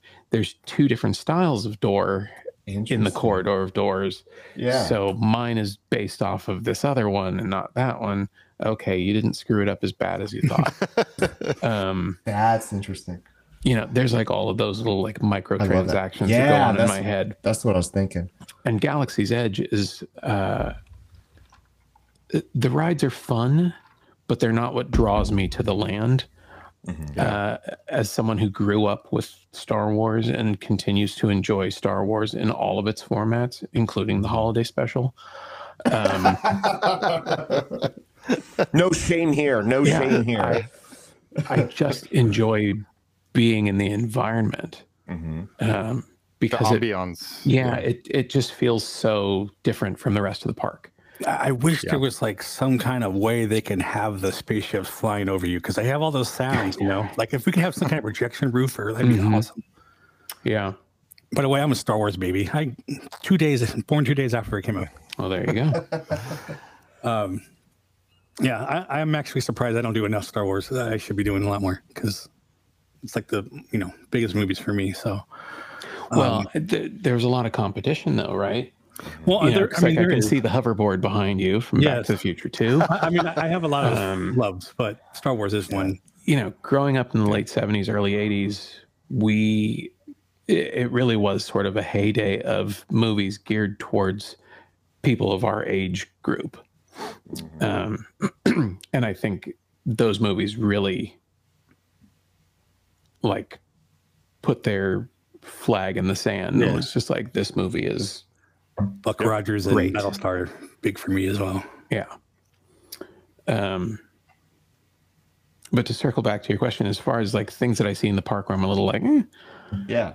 it, it honestly, it's more so things that are have like kind of fallen into disrepair, Mm. where it might be like a bathroom sign or Yeah. like something dumb where or it's, it's, a just small world, whatever. It's like, oh, that Yeah. could use a coat of paint. Well, that was supposed. I think that was Disney World, by the way. It was just sort of like, you know, it could this thing could use a coat of paint, you know. But no, that's that was that's yeah. Sometimes you can see those. That I I think my question behind even that question was, you know, when you're in Disney, where when you're at Disney, are you able to shut it off? Are you able to shut off your no, or is it even more like you're both, hey, this is magical, but at the same time, I'm not afraid. It's like hearing a good a song that you really really like. You hear it, and then you know when I play guitar or something, I, I, I'm going to say, well, I I, I want to know what the chords are. I got to know the chords. I I got to go play the song. Hey, what's and then there's this sometimes sometimes there's a place when you when you're deconstructing something that you actually like, whether it's Disney, the parks, the rides, how they or a song, and you deconstruct it. Sometimes it takes away the magic, and you're like, oh, but sometimes it doesn't. Sometimes by deconstructing something that that brings you an emotional spark of joy and you like sometimes it leads to even a, a bigger and a better appreciation for that for thing. sure for sure Mhm. and i think uh, knowing that like my two favorite attractions in the park are like one of the oldest ones and one of the newest ones Yeah. it is interesting to look at those things and just say okay imagineers did all of this in the late 60s with a lot smaller budget i'm sure Right. um, in the midst of a crisis for the company with Walt's passing. Yeah. Uh, and a lack of direction for a bit because Imagineers were broken into two camps about the trajectory of the Haunted Mansion. Um, and still managed to like pull out a cohesive attraction that, for the most part, um, that still I can ride through it and think, I wonder how they did that. Yeah. And then Yeah. when I find out Yeah. how they did that, then I go, huh. like that. Still, I, man, like I have a different appreciation for it, knowing the obstacles that they had to overcome in order to pull something off that by today's standards would probably be very simple Right. Right. you know to think about how like in in 1969 the hatbox ghost appeared in the ride during like cast member previews and i think for a day maybe two before it was removed from the ride because it didn't work Oh. and then it took 50 years Yeah. for them to figure it out now granted this version is quite the departure from the original but it also took them 50 years to figure Yeah. out how to do it effectively. Right, right. Whereas So are you? uh Yeah, sorry. I was gonna say, Talking about- whereas, whereas Star Wars Land is like everything is super high tech, and Yeah. even there, there's things where I'm like, oh, that's actually a very low tech solution to something Mhm. that still works, and I'm uh, impressed at the fact that they didn't go heavy handed with it. Yeah. So Yeah. There's like, there's a, yeah, okay. Uh, Jason, go ahead. I'm, I'm going to, Oh, I was just getting back to um, Hatbox Ghost coming into Florida. Are you up on all that uh, positioning of him? so uh, complainer's going to complain. yeah. I think um, Disneyland's Haunted Mansion and Disney World's Haunted Mansion are very different animals Mhm. with some similar parts. Mhm. And I think that um, that ride does not have as clear cut of a line, a through line for me as Disneyland Park does. So I kind of feel like they could put it wherever they wanted, really. Mm. Um, you know, like personally, like their queue line, I don't care for it. I get it. It's there to entertain people while they wait. Yeah. Um, but it, it doesn't feel authentic to the attraction for me. Um, yeah, messing with any of those properties for for Disneyland has just got to be painstaking because you no one's ever you're not going to appease everybody Right. is the problem. So it kind of doesn't matter where they would put it because had they put it somewhere else, some other Somebody faction else, of, yeah. of Haunted Mansion fans would be upset about that too. That's just like the new Star Wars things and uh, films. That Exactly. they made one that look just like the first Star Wars, and then somebody's like, "Well, why did you do that?" And then you're like, "You didn't do that." on the next, why is this not like Empire? Can't can't please it. Yeah, it's it's dumb. It was like, oh, you know, we're, we've told you what it is that we want out of this thing, and then no, we didn't really mean that that we wanted exactly what you gave us.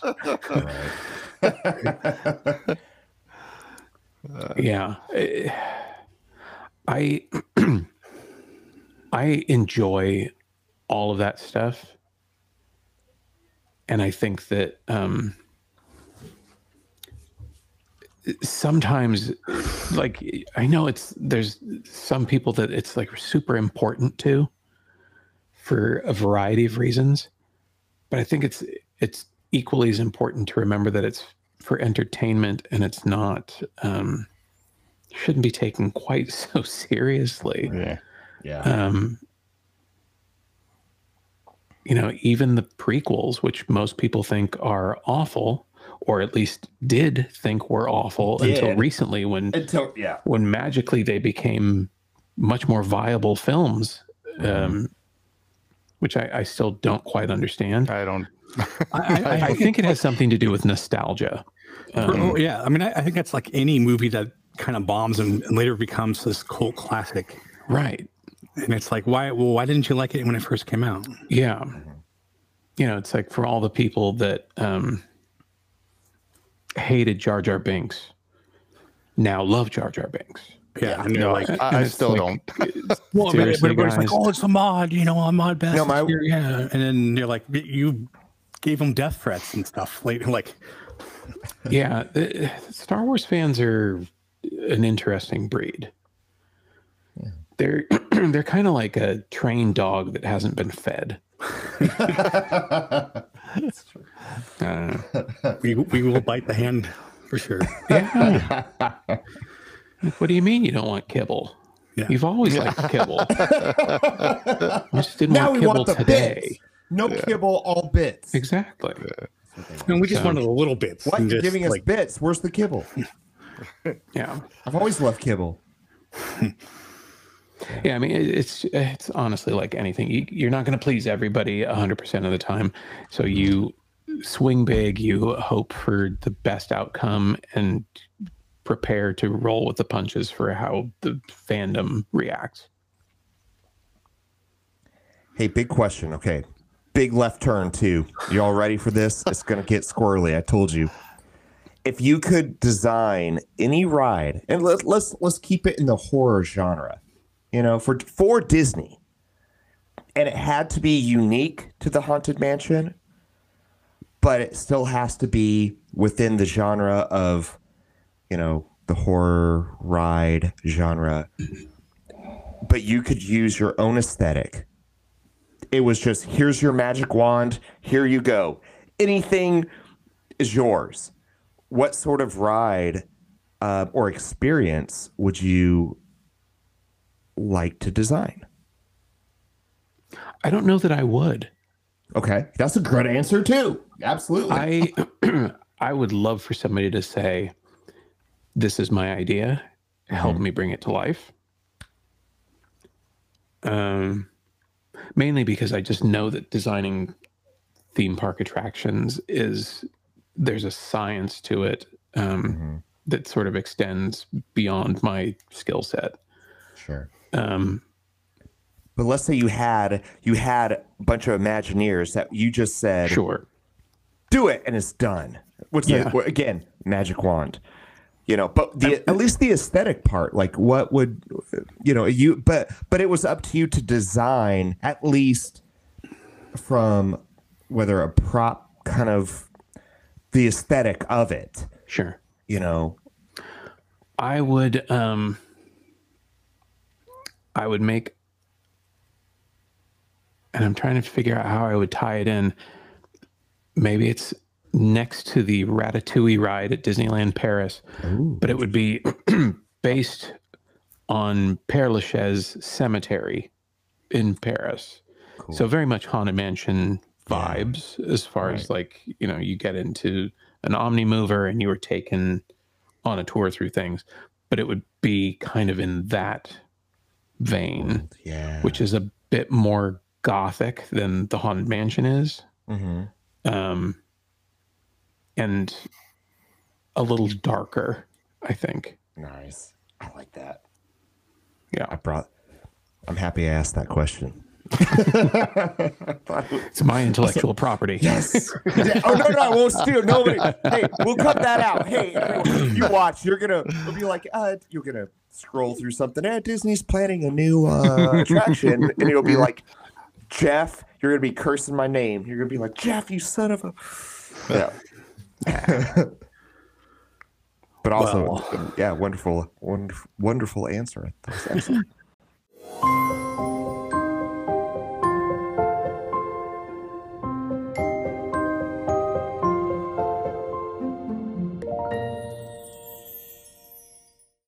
Our first game, um, which I, I call a magic hearing, it's kind of like a little spin on a magic hearing, is basically, you know, what sound, sound music, um, uh, song, anything from like a Disney ride or, or movie. in the park. Yeah. uh, is, I don't know necessarily your favorite or or but something maybe you have a connection to, or just something you enjoy. I mean, I don't know. Um, I've always been, uh, it's going to come as such a surprise to you guys, uh, a big fan of the um, ride music for Haunted Mansion. Um, and for years, like pre internet, was trying to track down different music cues just to like catalog for my own listening enjoyment. Um, but most recently, I found uh, a channel on YouTube that has uh, like three hour loop of the music that you hear as you enter Galaxy's Edge. Oh, okay. Oh, cool. And that to me is um, it's uh, sonically very uh, it's like like the change of a season almost um, because for disneyland park as you kind of come down rivers of america and you make that little soft left turn into Yeah. galaxy's edge all of the noise of the park kind of drops away and you just hear that music cue as you enter in.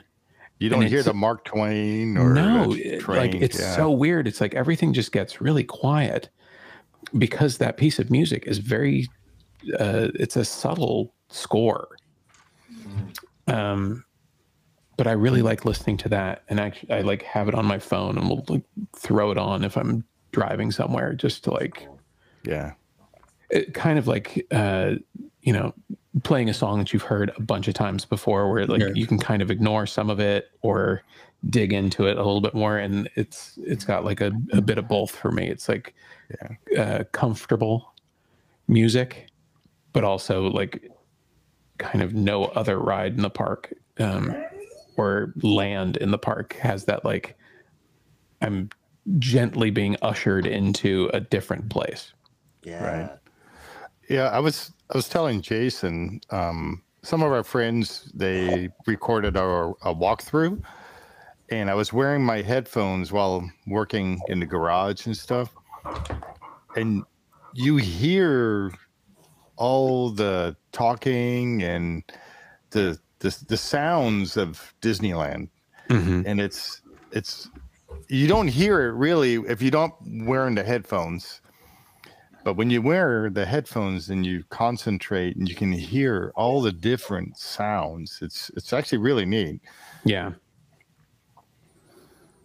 Yeah, I've kind of been a fan of all of the Disneyland soundtracks for a really long time. I remember in the early days of the internet, there used to be a music streaming platform called Live 365. Hmm. And there was a channel. Gosh, I'm trying to think of what it was. Oh, it was called E Ticket Radio. and it was literally music cues from every Disneyland attraction, plus like sounds walking down Main Street, riding the the train around the park. It had everything. It had you know Walt's opening day speech. It had uh, you know. Please keep your hands, arms, feet, and legs inside the ride at all times, and please watch your children. por favor. Exactly, all of it, and it was like a weirdly comforting uh, soundtrack for like those times when you couldn't get to the park. Yeah. yep. Just long before having an annual pass. That's so cool. Greetings, program! This is all his design. He wanted a new piece on the board to change the game. The only way to win is not to play.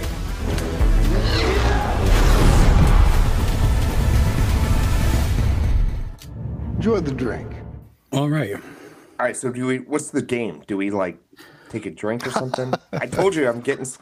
Well, this is alcoholic now, man. It's, it's gonna get weird. The uh the next game well, I mean really the drinking is for the whole video, which I'll explain it in the Oh, it's not for us, so we don't get to drink with our. It's it's our for people to drink do? along with us. It's for our viewers. But I'll explain it again here on this one because it ties in with this game because of the name. Um, which uh, which we'll have the wheels here. So basically, uh, we call it Blue Sky Rectify, which is um, take on Blue Sky. So um, blue uh, armchair Imagineering. We will basically take a ride, whatever ride you get from either Disneyland or, or DCA, and you have to try to make it better somehow. A a ride or a restaurant, actually, food wise, or something to make it change. Um. So, uh, yeah, we usually just say if you are watching this at home and we happen to take a drink, you can drink along with us and then have a good time. Okay. So, yeah. Okay. So on this game, we will all take turns. We usually take two turns, but there's four of us. We'll see how long it takes. But um, so oh, fun. So first thing we we, uh, we choose a park.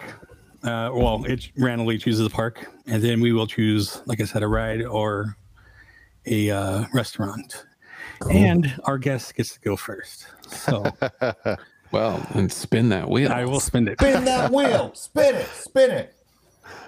Big money, big money, no whammies. Yeah. Stop. And you get Disneyland. Good place to start. Uh, Steve's only gotten it once. He's not going to get it this time. Anybody want to take bets that it'll land on Haunted Mansion? Oh, oh, no. Would that be fun? Explorer canoes. I don't know what you can do Ah. there, but How to make it better? Is Oh, I mean, get rid of the people who can't follow instructions. there you go. No. You mean we have to work at this ride? Yeah, Row, row, row, row. it's. I always feel so bad for the cast members on that too because they are clearly doing all the work. Yeah, exactly. Well, that is an acceptable answer. Yeah, I was going to say I, I sync them. this is Um, fun.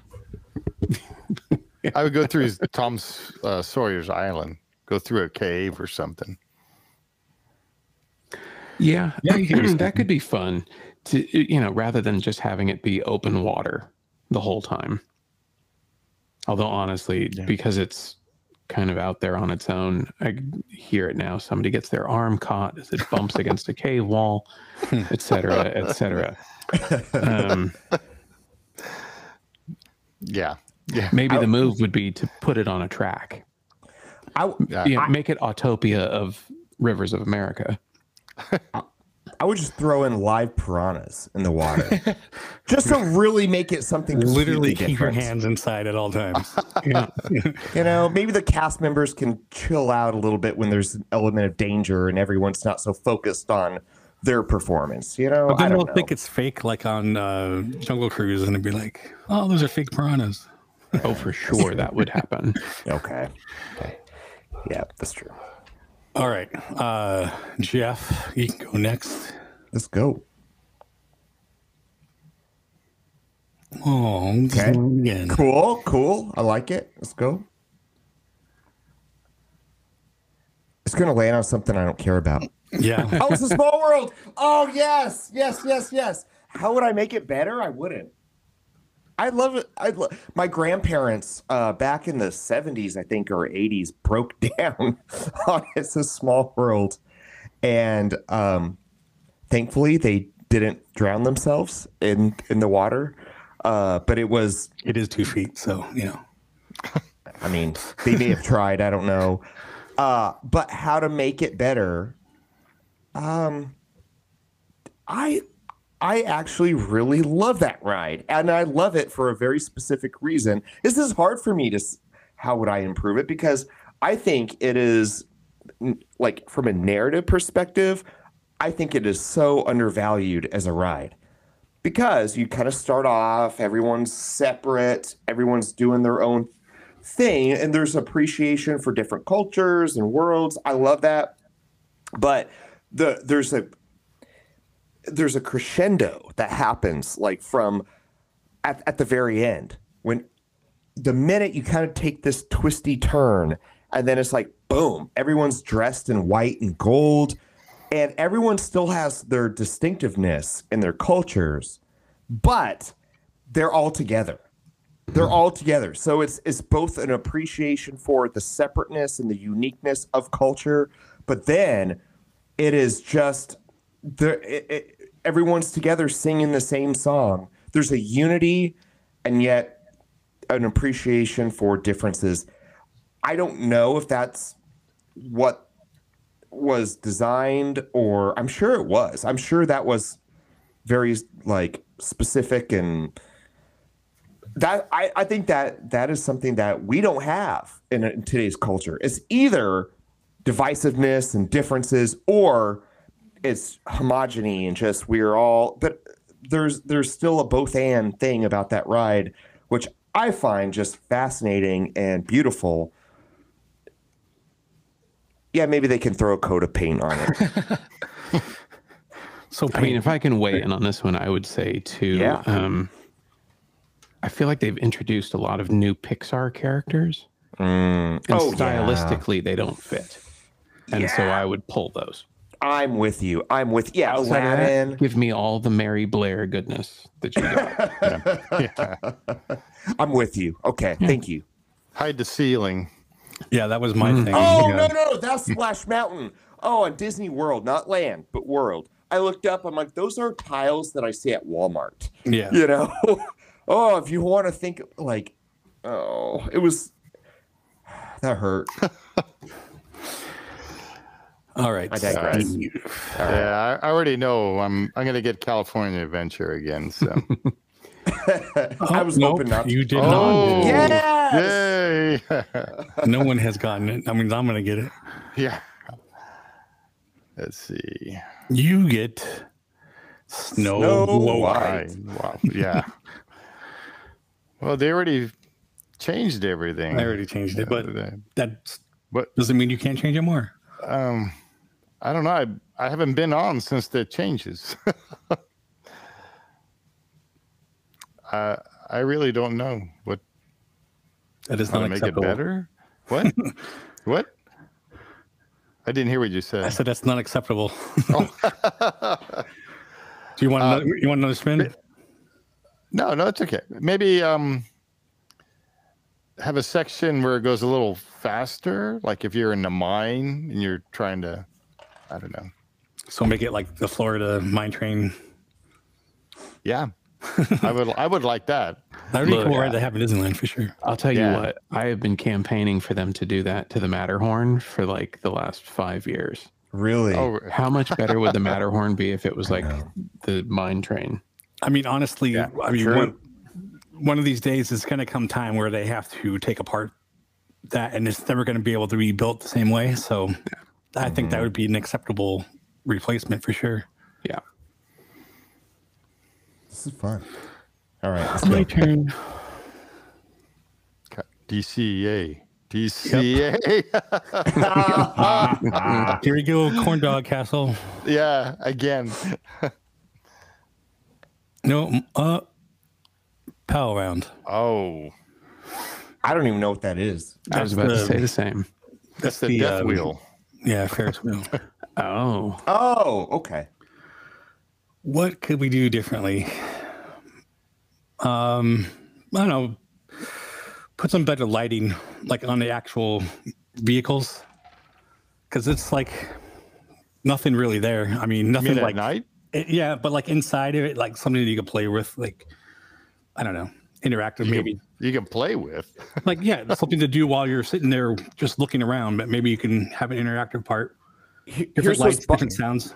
dude. Here's what's bothering me. Where's Goofy Sky School? Oh, it's right here. Never mind. It's there. Ooh, what if I got there. that? what if I got that? I'll tell you right now. You know what I would say? Make it longer.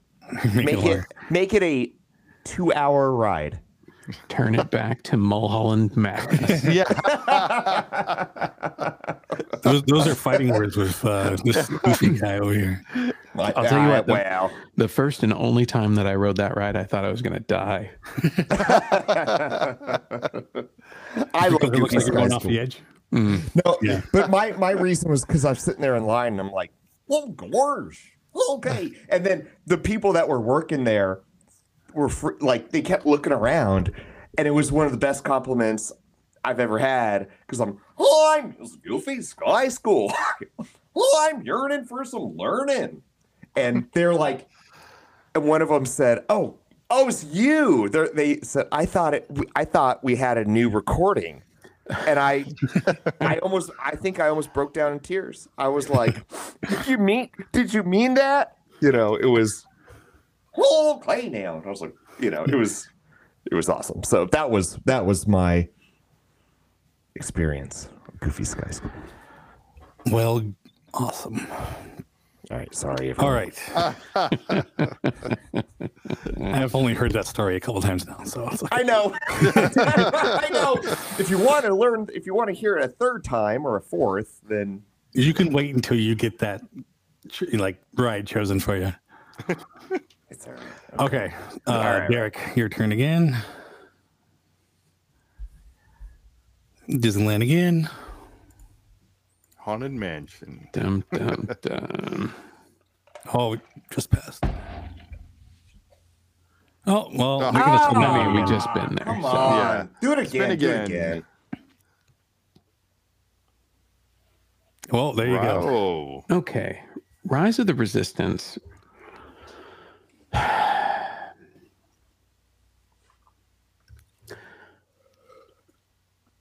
There's a lot going on in that ride, and I feel like I understand what they were trying to accomplish, but I feel like they missed the mark a little bit. So, like all of the, you know, let's load the prisoners in here and there and talk to them, you know, harshly and whatnot.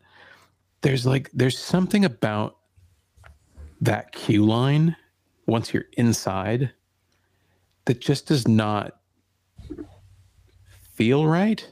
Doesn't feel like I'm in a Star Wars. you know what I mean? Well, like the first part is like you get to the see all these stormtroopers in this window, and then they're like, "Okay, go over there." But you're like, Yeah, I they wanna want to stay here push you look for a through that experience as quickly as possible. Right. Which is, you know, it's fine because the longer you stand there, the more you're like, oh, okay, th- these are all mannequins. Yeah. Um, I don't know. th- It's just like the. I feel like maybe it's the timing of everything that is a little off, because there's no. There's no urgency to anything that goes on in the ride hmm. outside of like the cues that are being given to you. So it's like, you know, they cut the door open, you burst through the wall, and it's like, hurry, hurry, get onto this transport. And then you sit there for, you know what I mean? Like, I, I mean, I get it. Like, you got to give people time and they got to make sure that everybody's uh, seat belted in and safe and whatever. But at the same time, uh, I think you're like setting yourself up for a bit of failure by having this forced frenzy and then a wait and then another forced um, you know exchange and then a wait.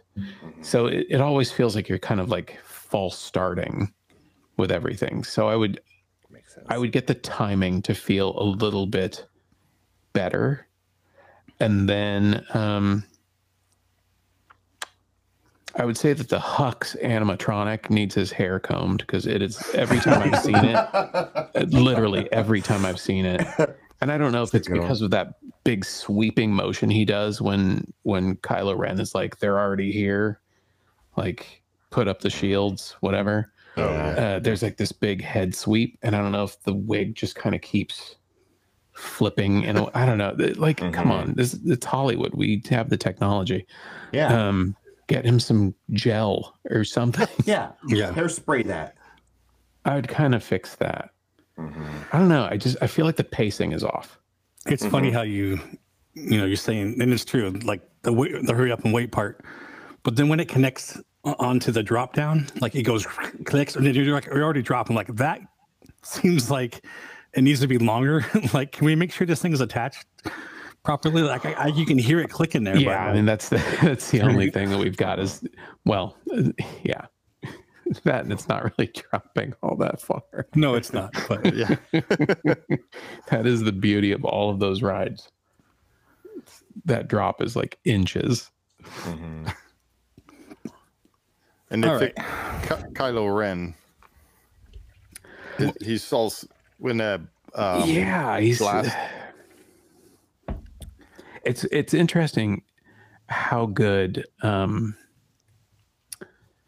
the I can't think of his name right now. The animatronic in Smuggler's Run. Smugglers, yeah. Oh yeah, yeah. How good that one is. Hondo, yeah. Yeah. How good Hondo Ohnaka is. And yet, and like you really see more of the physicality of that character because he doesn't have like the Yeah. big robe and the, all the stuff like hiding everything.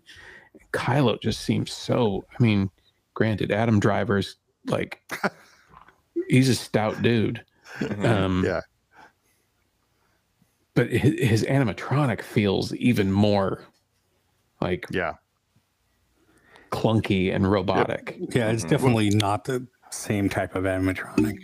Yeah. When I when I first saw that, I was like, "What? What is that? What's he doing?" It's like you know, a pirate's animatronic versus the Navi. the- What is it? The well, the Oh, the Avatar. Navi. The at, Navi, uh, yeah, yeah, night night and day. for sure. All right, Jeff. All right, let's do it.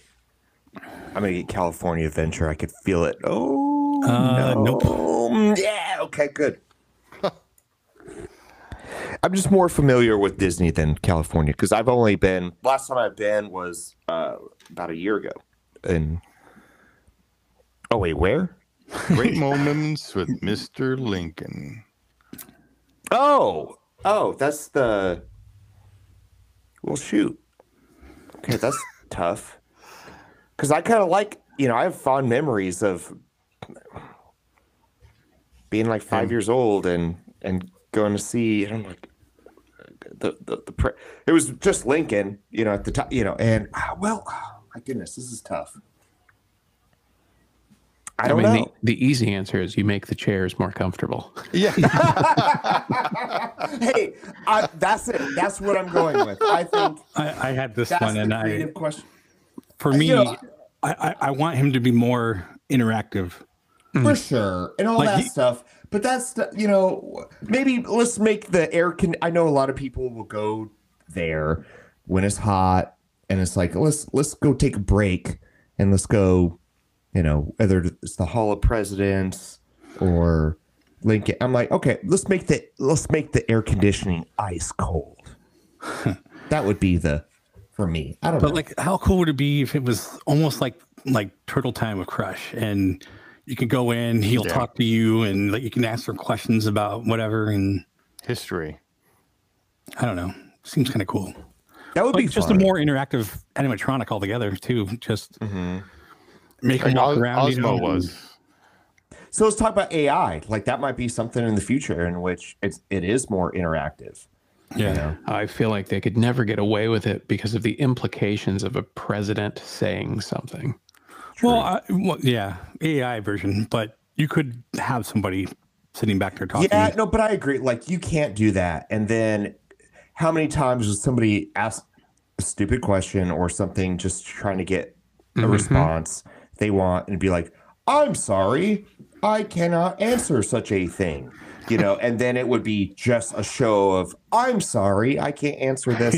Yeah, it would it That's- can't be done. That's like when we were kids and we went to show Next question, Pizza. please. Yeah.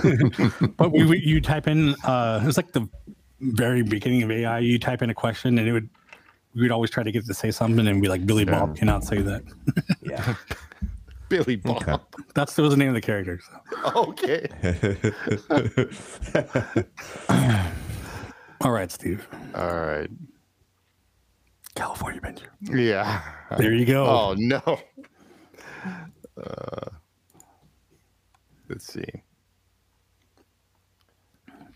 Ariel. Undersea adventure. How to Wait, make that, it better. that was in That's the haunted mansion of Undersea. Yeah, yeah.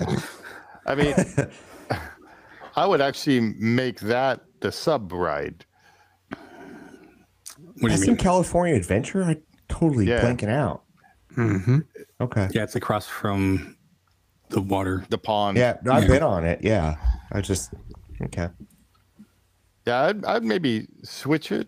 Maybe have that as the sub ride. What, what, what do you mean, no?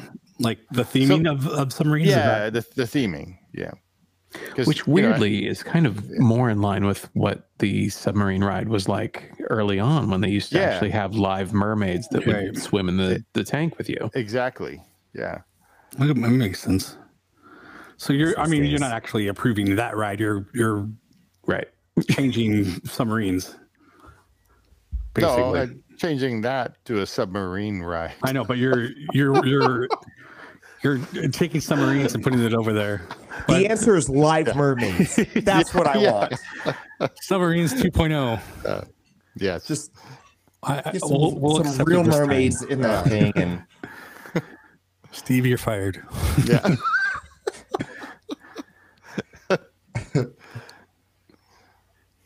Oh, um, see now. Okay, let's see. You get the same. Yeah. let's- Let's see if we can wrap this up with a nice bow here. let's do it. I think so. Let's do it. This is it. I feel uh, it. No, it's not. I've gotten this Oh. before. You can Yeah, always yeah. no, you can always respin. Yeah, he got that before. I- I mean, okay, so my answer is better food because there's not much there.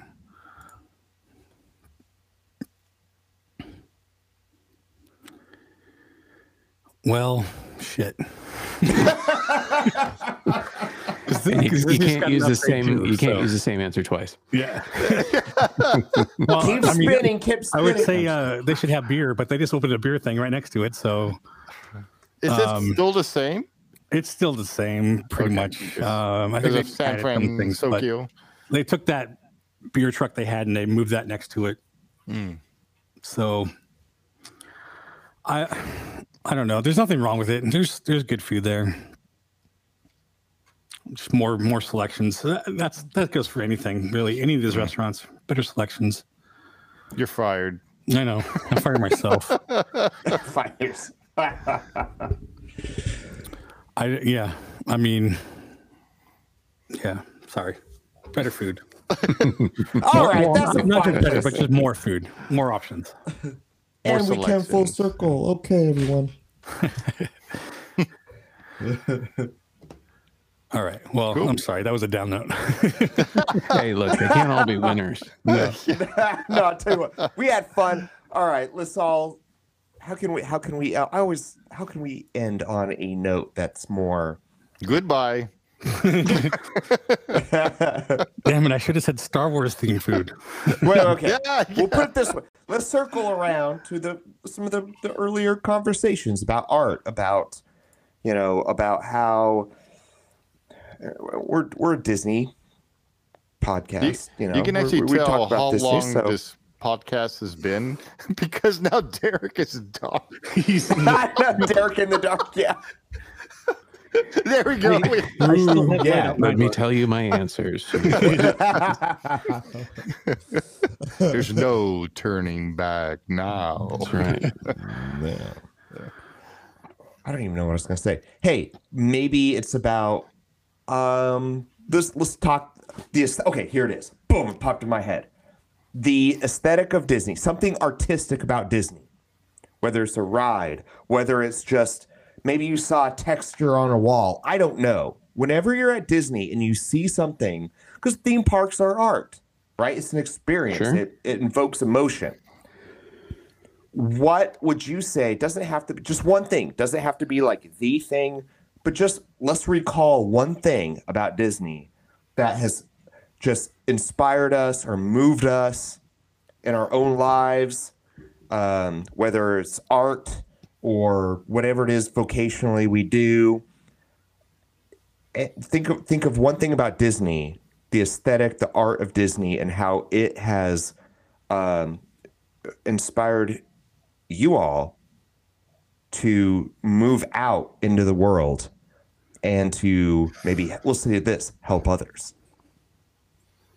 Hmm, there's there's a lot to unpack there. i know just what inspires you about disney we'll put Yeah, it, we'll put I think- that, just like that I think uh, something that a lot of people take for granted about visiting a Disney theme park is the amount of time and energy that's been put into inconsequential experiences. And as you were loading up the question, I was reminded about how there used to be, uh, or there may still be, I just haven't seen them in a long time. There used to be a remote controlled trash can outside of Tomorrowland. i remember that And it's dumb. It's the silliest idea because it's such a pinch point for the park, right? yeah And yet, I've like, I remember walking past it and thinking, like, that is just so silly and smiling about it and seeing little kids smile about it. and it's not a ride and it's not a, like, a Disney IP that they're, you know, convincing mom and dad to buy a doll of or a t-shirt or whatever, right? But it's a little like micro transaction that they've created solely for the intention of bringing joy to people in the park in an unexpected place. And I oh. think that is like a a good thing that we can kind of bring into our own lives. i love that nice all right Yeah, think I, we're don't think done. they do enough of that. stuff. In fact, they've, they've gotten away there. I from doing some of that. But no seriously that's good i think that's Yeah. i think that is well said and i don't think we're not going to top that so let's end there no, it's fine. All right. Hey, good, good, good conversation. Wonderful conversation today. I feel. I thought that we did. I mean, wonderful having you, and Yeah, this was a lot of fun. and and pl- yeah, please let's come back, please. You know, I don't I don't think I you shared your your stuff here, so There I'm we gonna go. share it. But I'm also going to put it in the description down below as well. Yeah, pop on over, watch a video, subscribe, right, become a How- how- patron. How did you get the name Van Oaks? So the neighborhood that I live in, uh, back in the day, was called Van Nuys. Right. And about 20 years ago, the neighborhood petitioned the city to re- redraw the lines and to include it as a part of another city called Sherman Oaks. Right. And when I moved into this house, the neighbor across the street came over and said, Welcome to Van Oaks. and it stuck. Stuck. Yeah. Yeah. I love it. That's a cool story. Yeah. Sorry, All my dog's chewing on stuff next to me. Your dog. I hear. I hear. No, Jason, you gonna take us out, or are we gonna do I'm gonna that take later? you out. All I'm gonna right. take you out. for- Like, let's go. Um, yeah. So, again, Derek, thank you for being on. Um, Thank you, Derek. Yeah, thanks for having me. Again, you'll find his links in the description below, and be sure to like, subscribe, and share with your friends and family. Let us know what you want us to talk about, who you want us to interview. Let us know how we're doing. Um, you can actually leave us a voicemail, and um, we can play it on the next show if you have something constructive you wanted to say, or if you have a note for somebody, whatever. Don't say that. It's gonna be all for me. it's gonna be like shut Jeff up. Um, but you can find that going to our links. Uh, again, we'll put them down in the description below too. And, um, you know, basically go to discoveredmagic.com and take you to our Linktree and you can find all links there. And uh, again, we have this on video and audio anywhere you find your favorite podcast or on my channel, which you're probably watching this on right now. Um, so that being said, we will uh, see you guys next time. All right. End of line.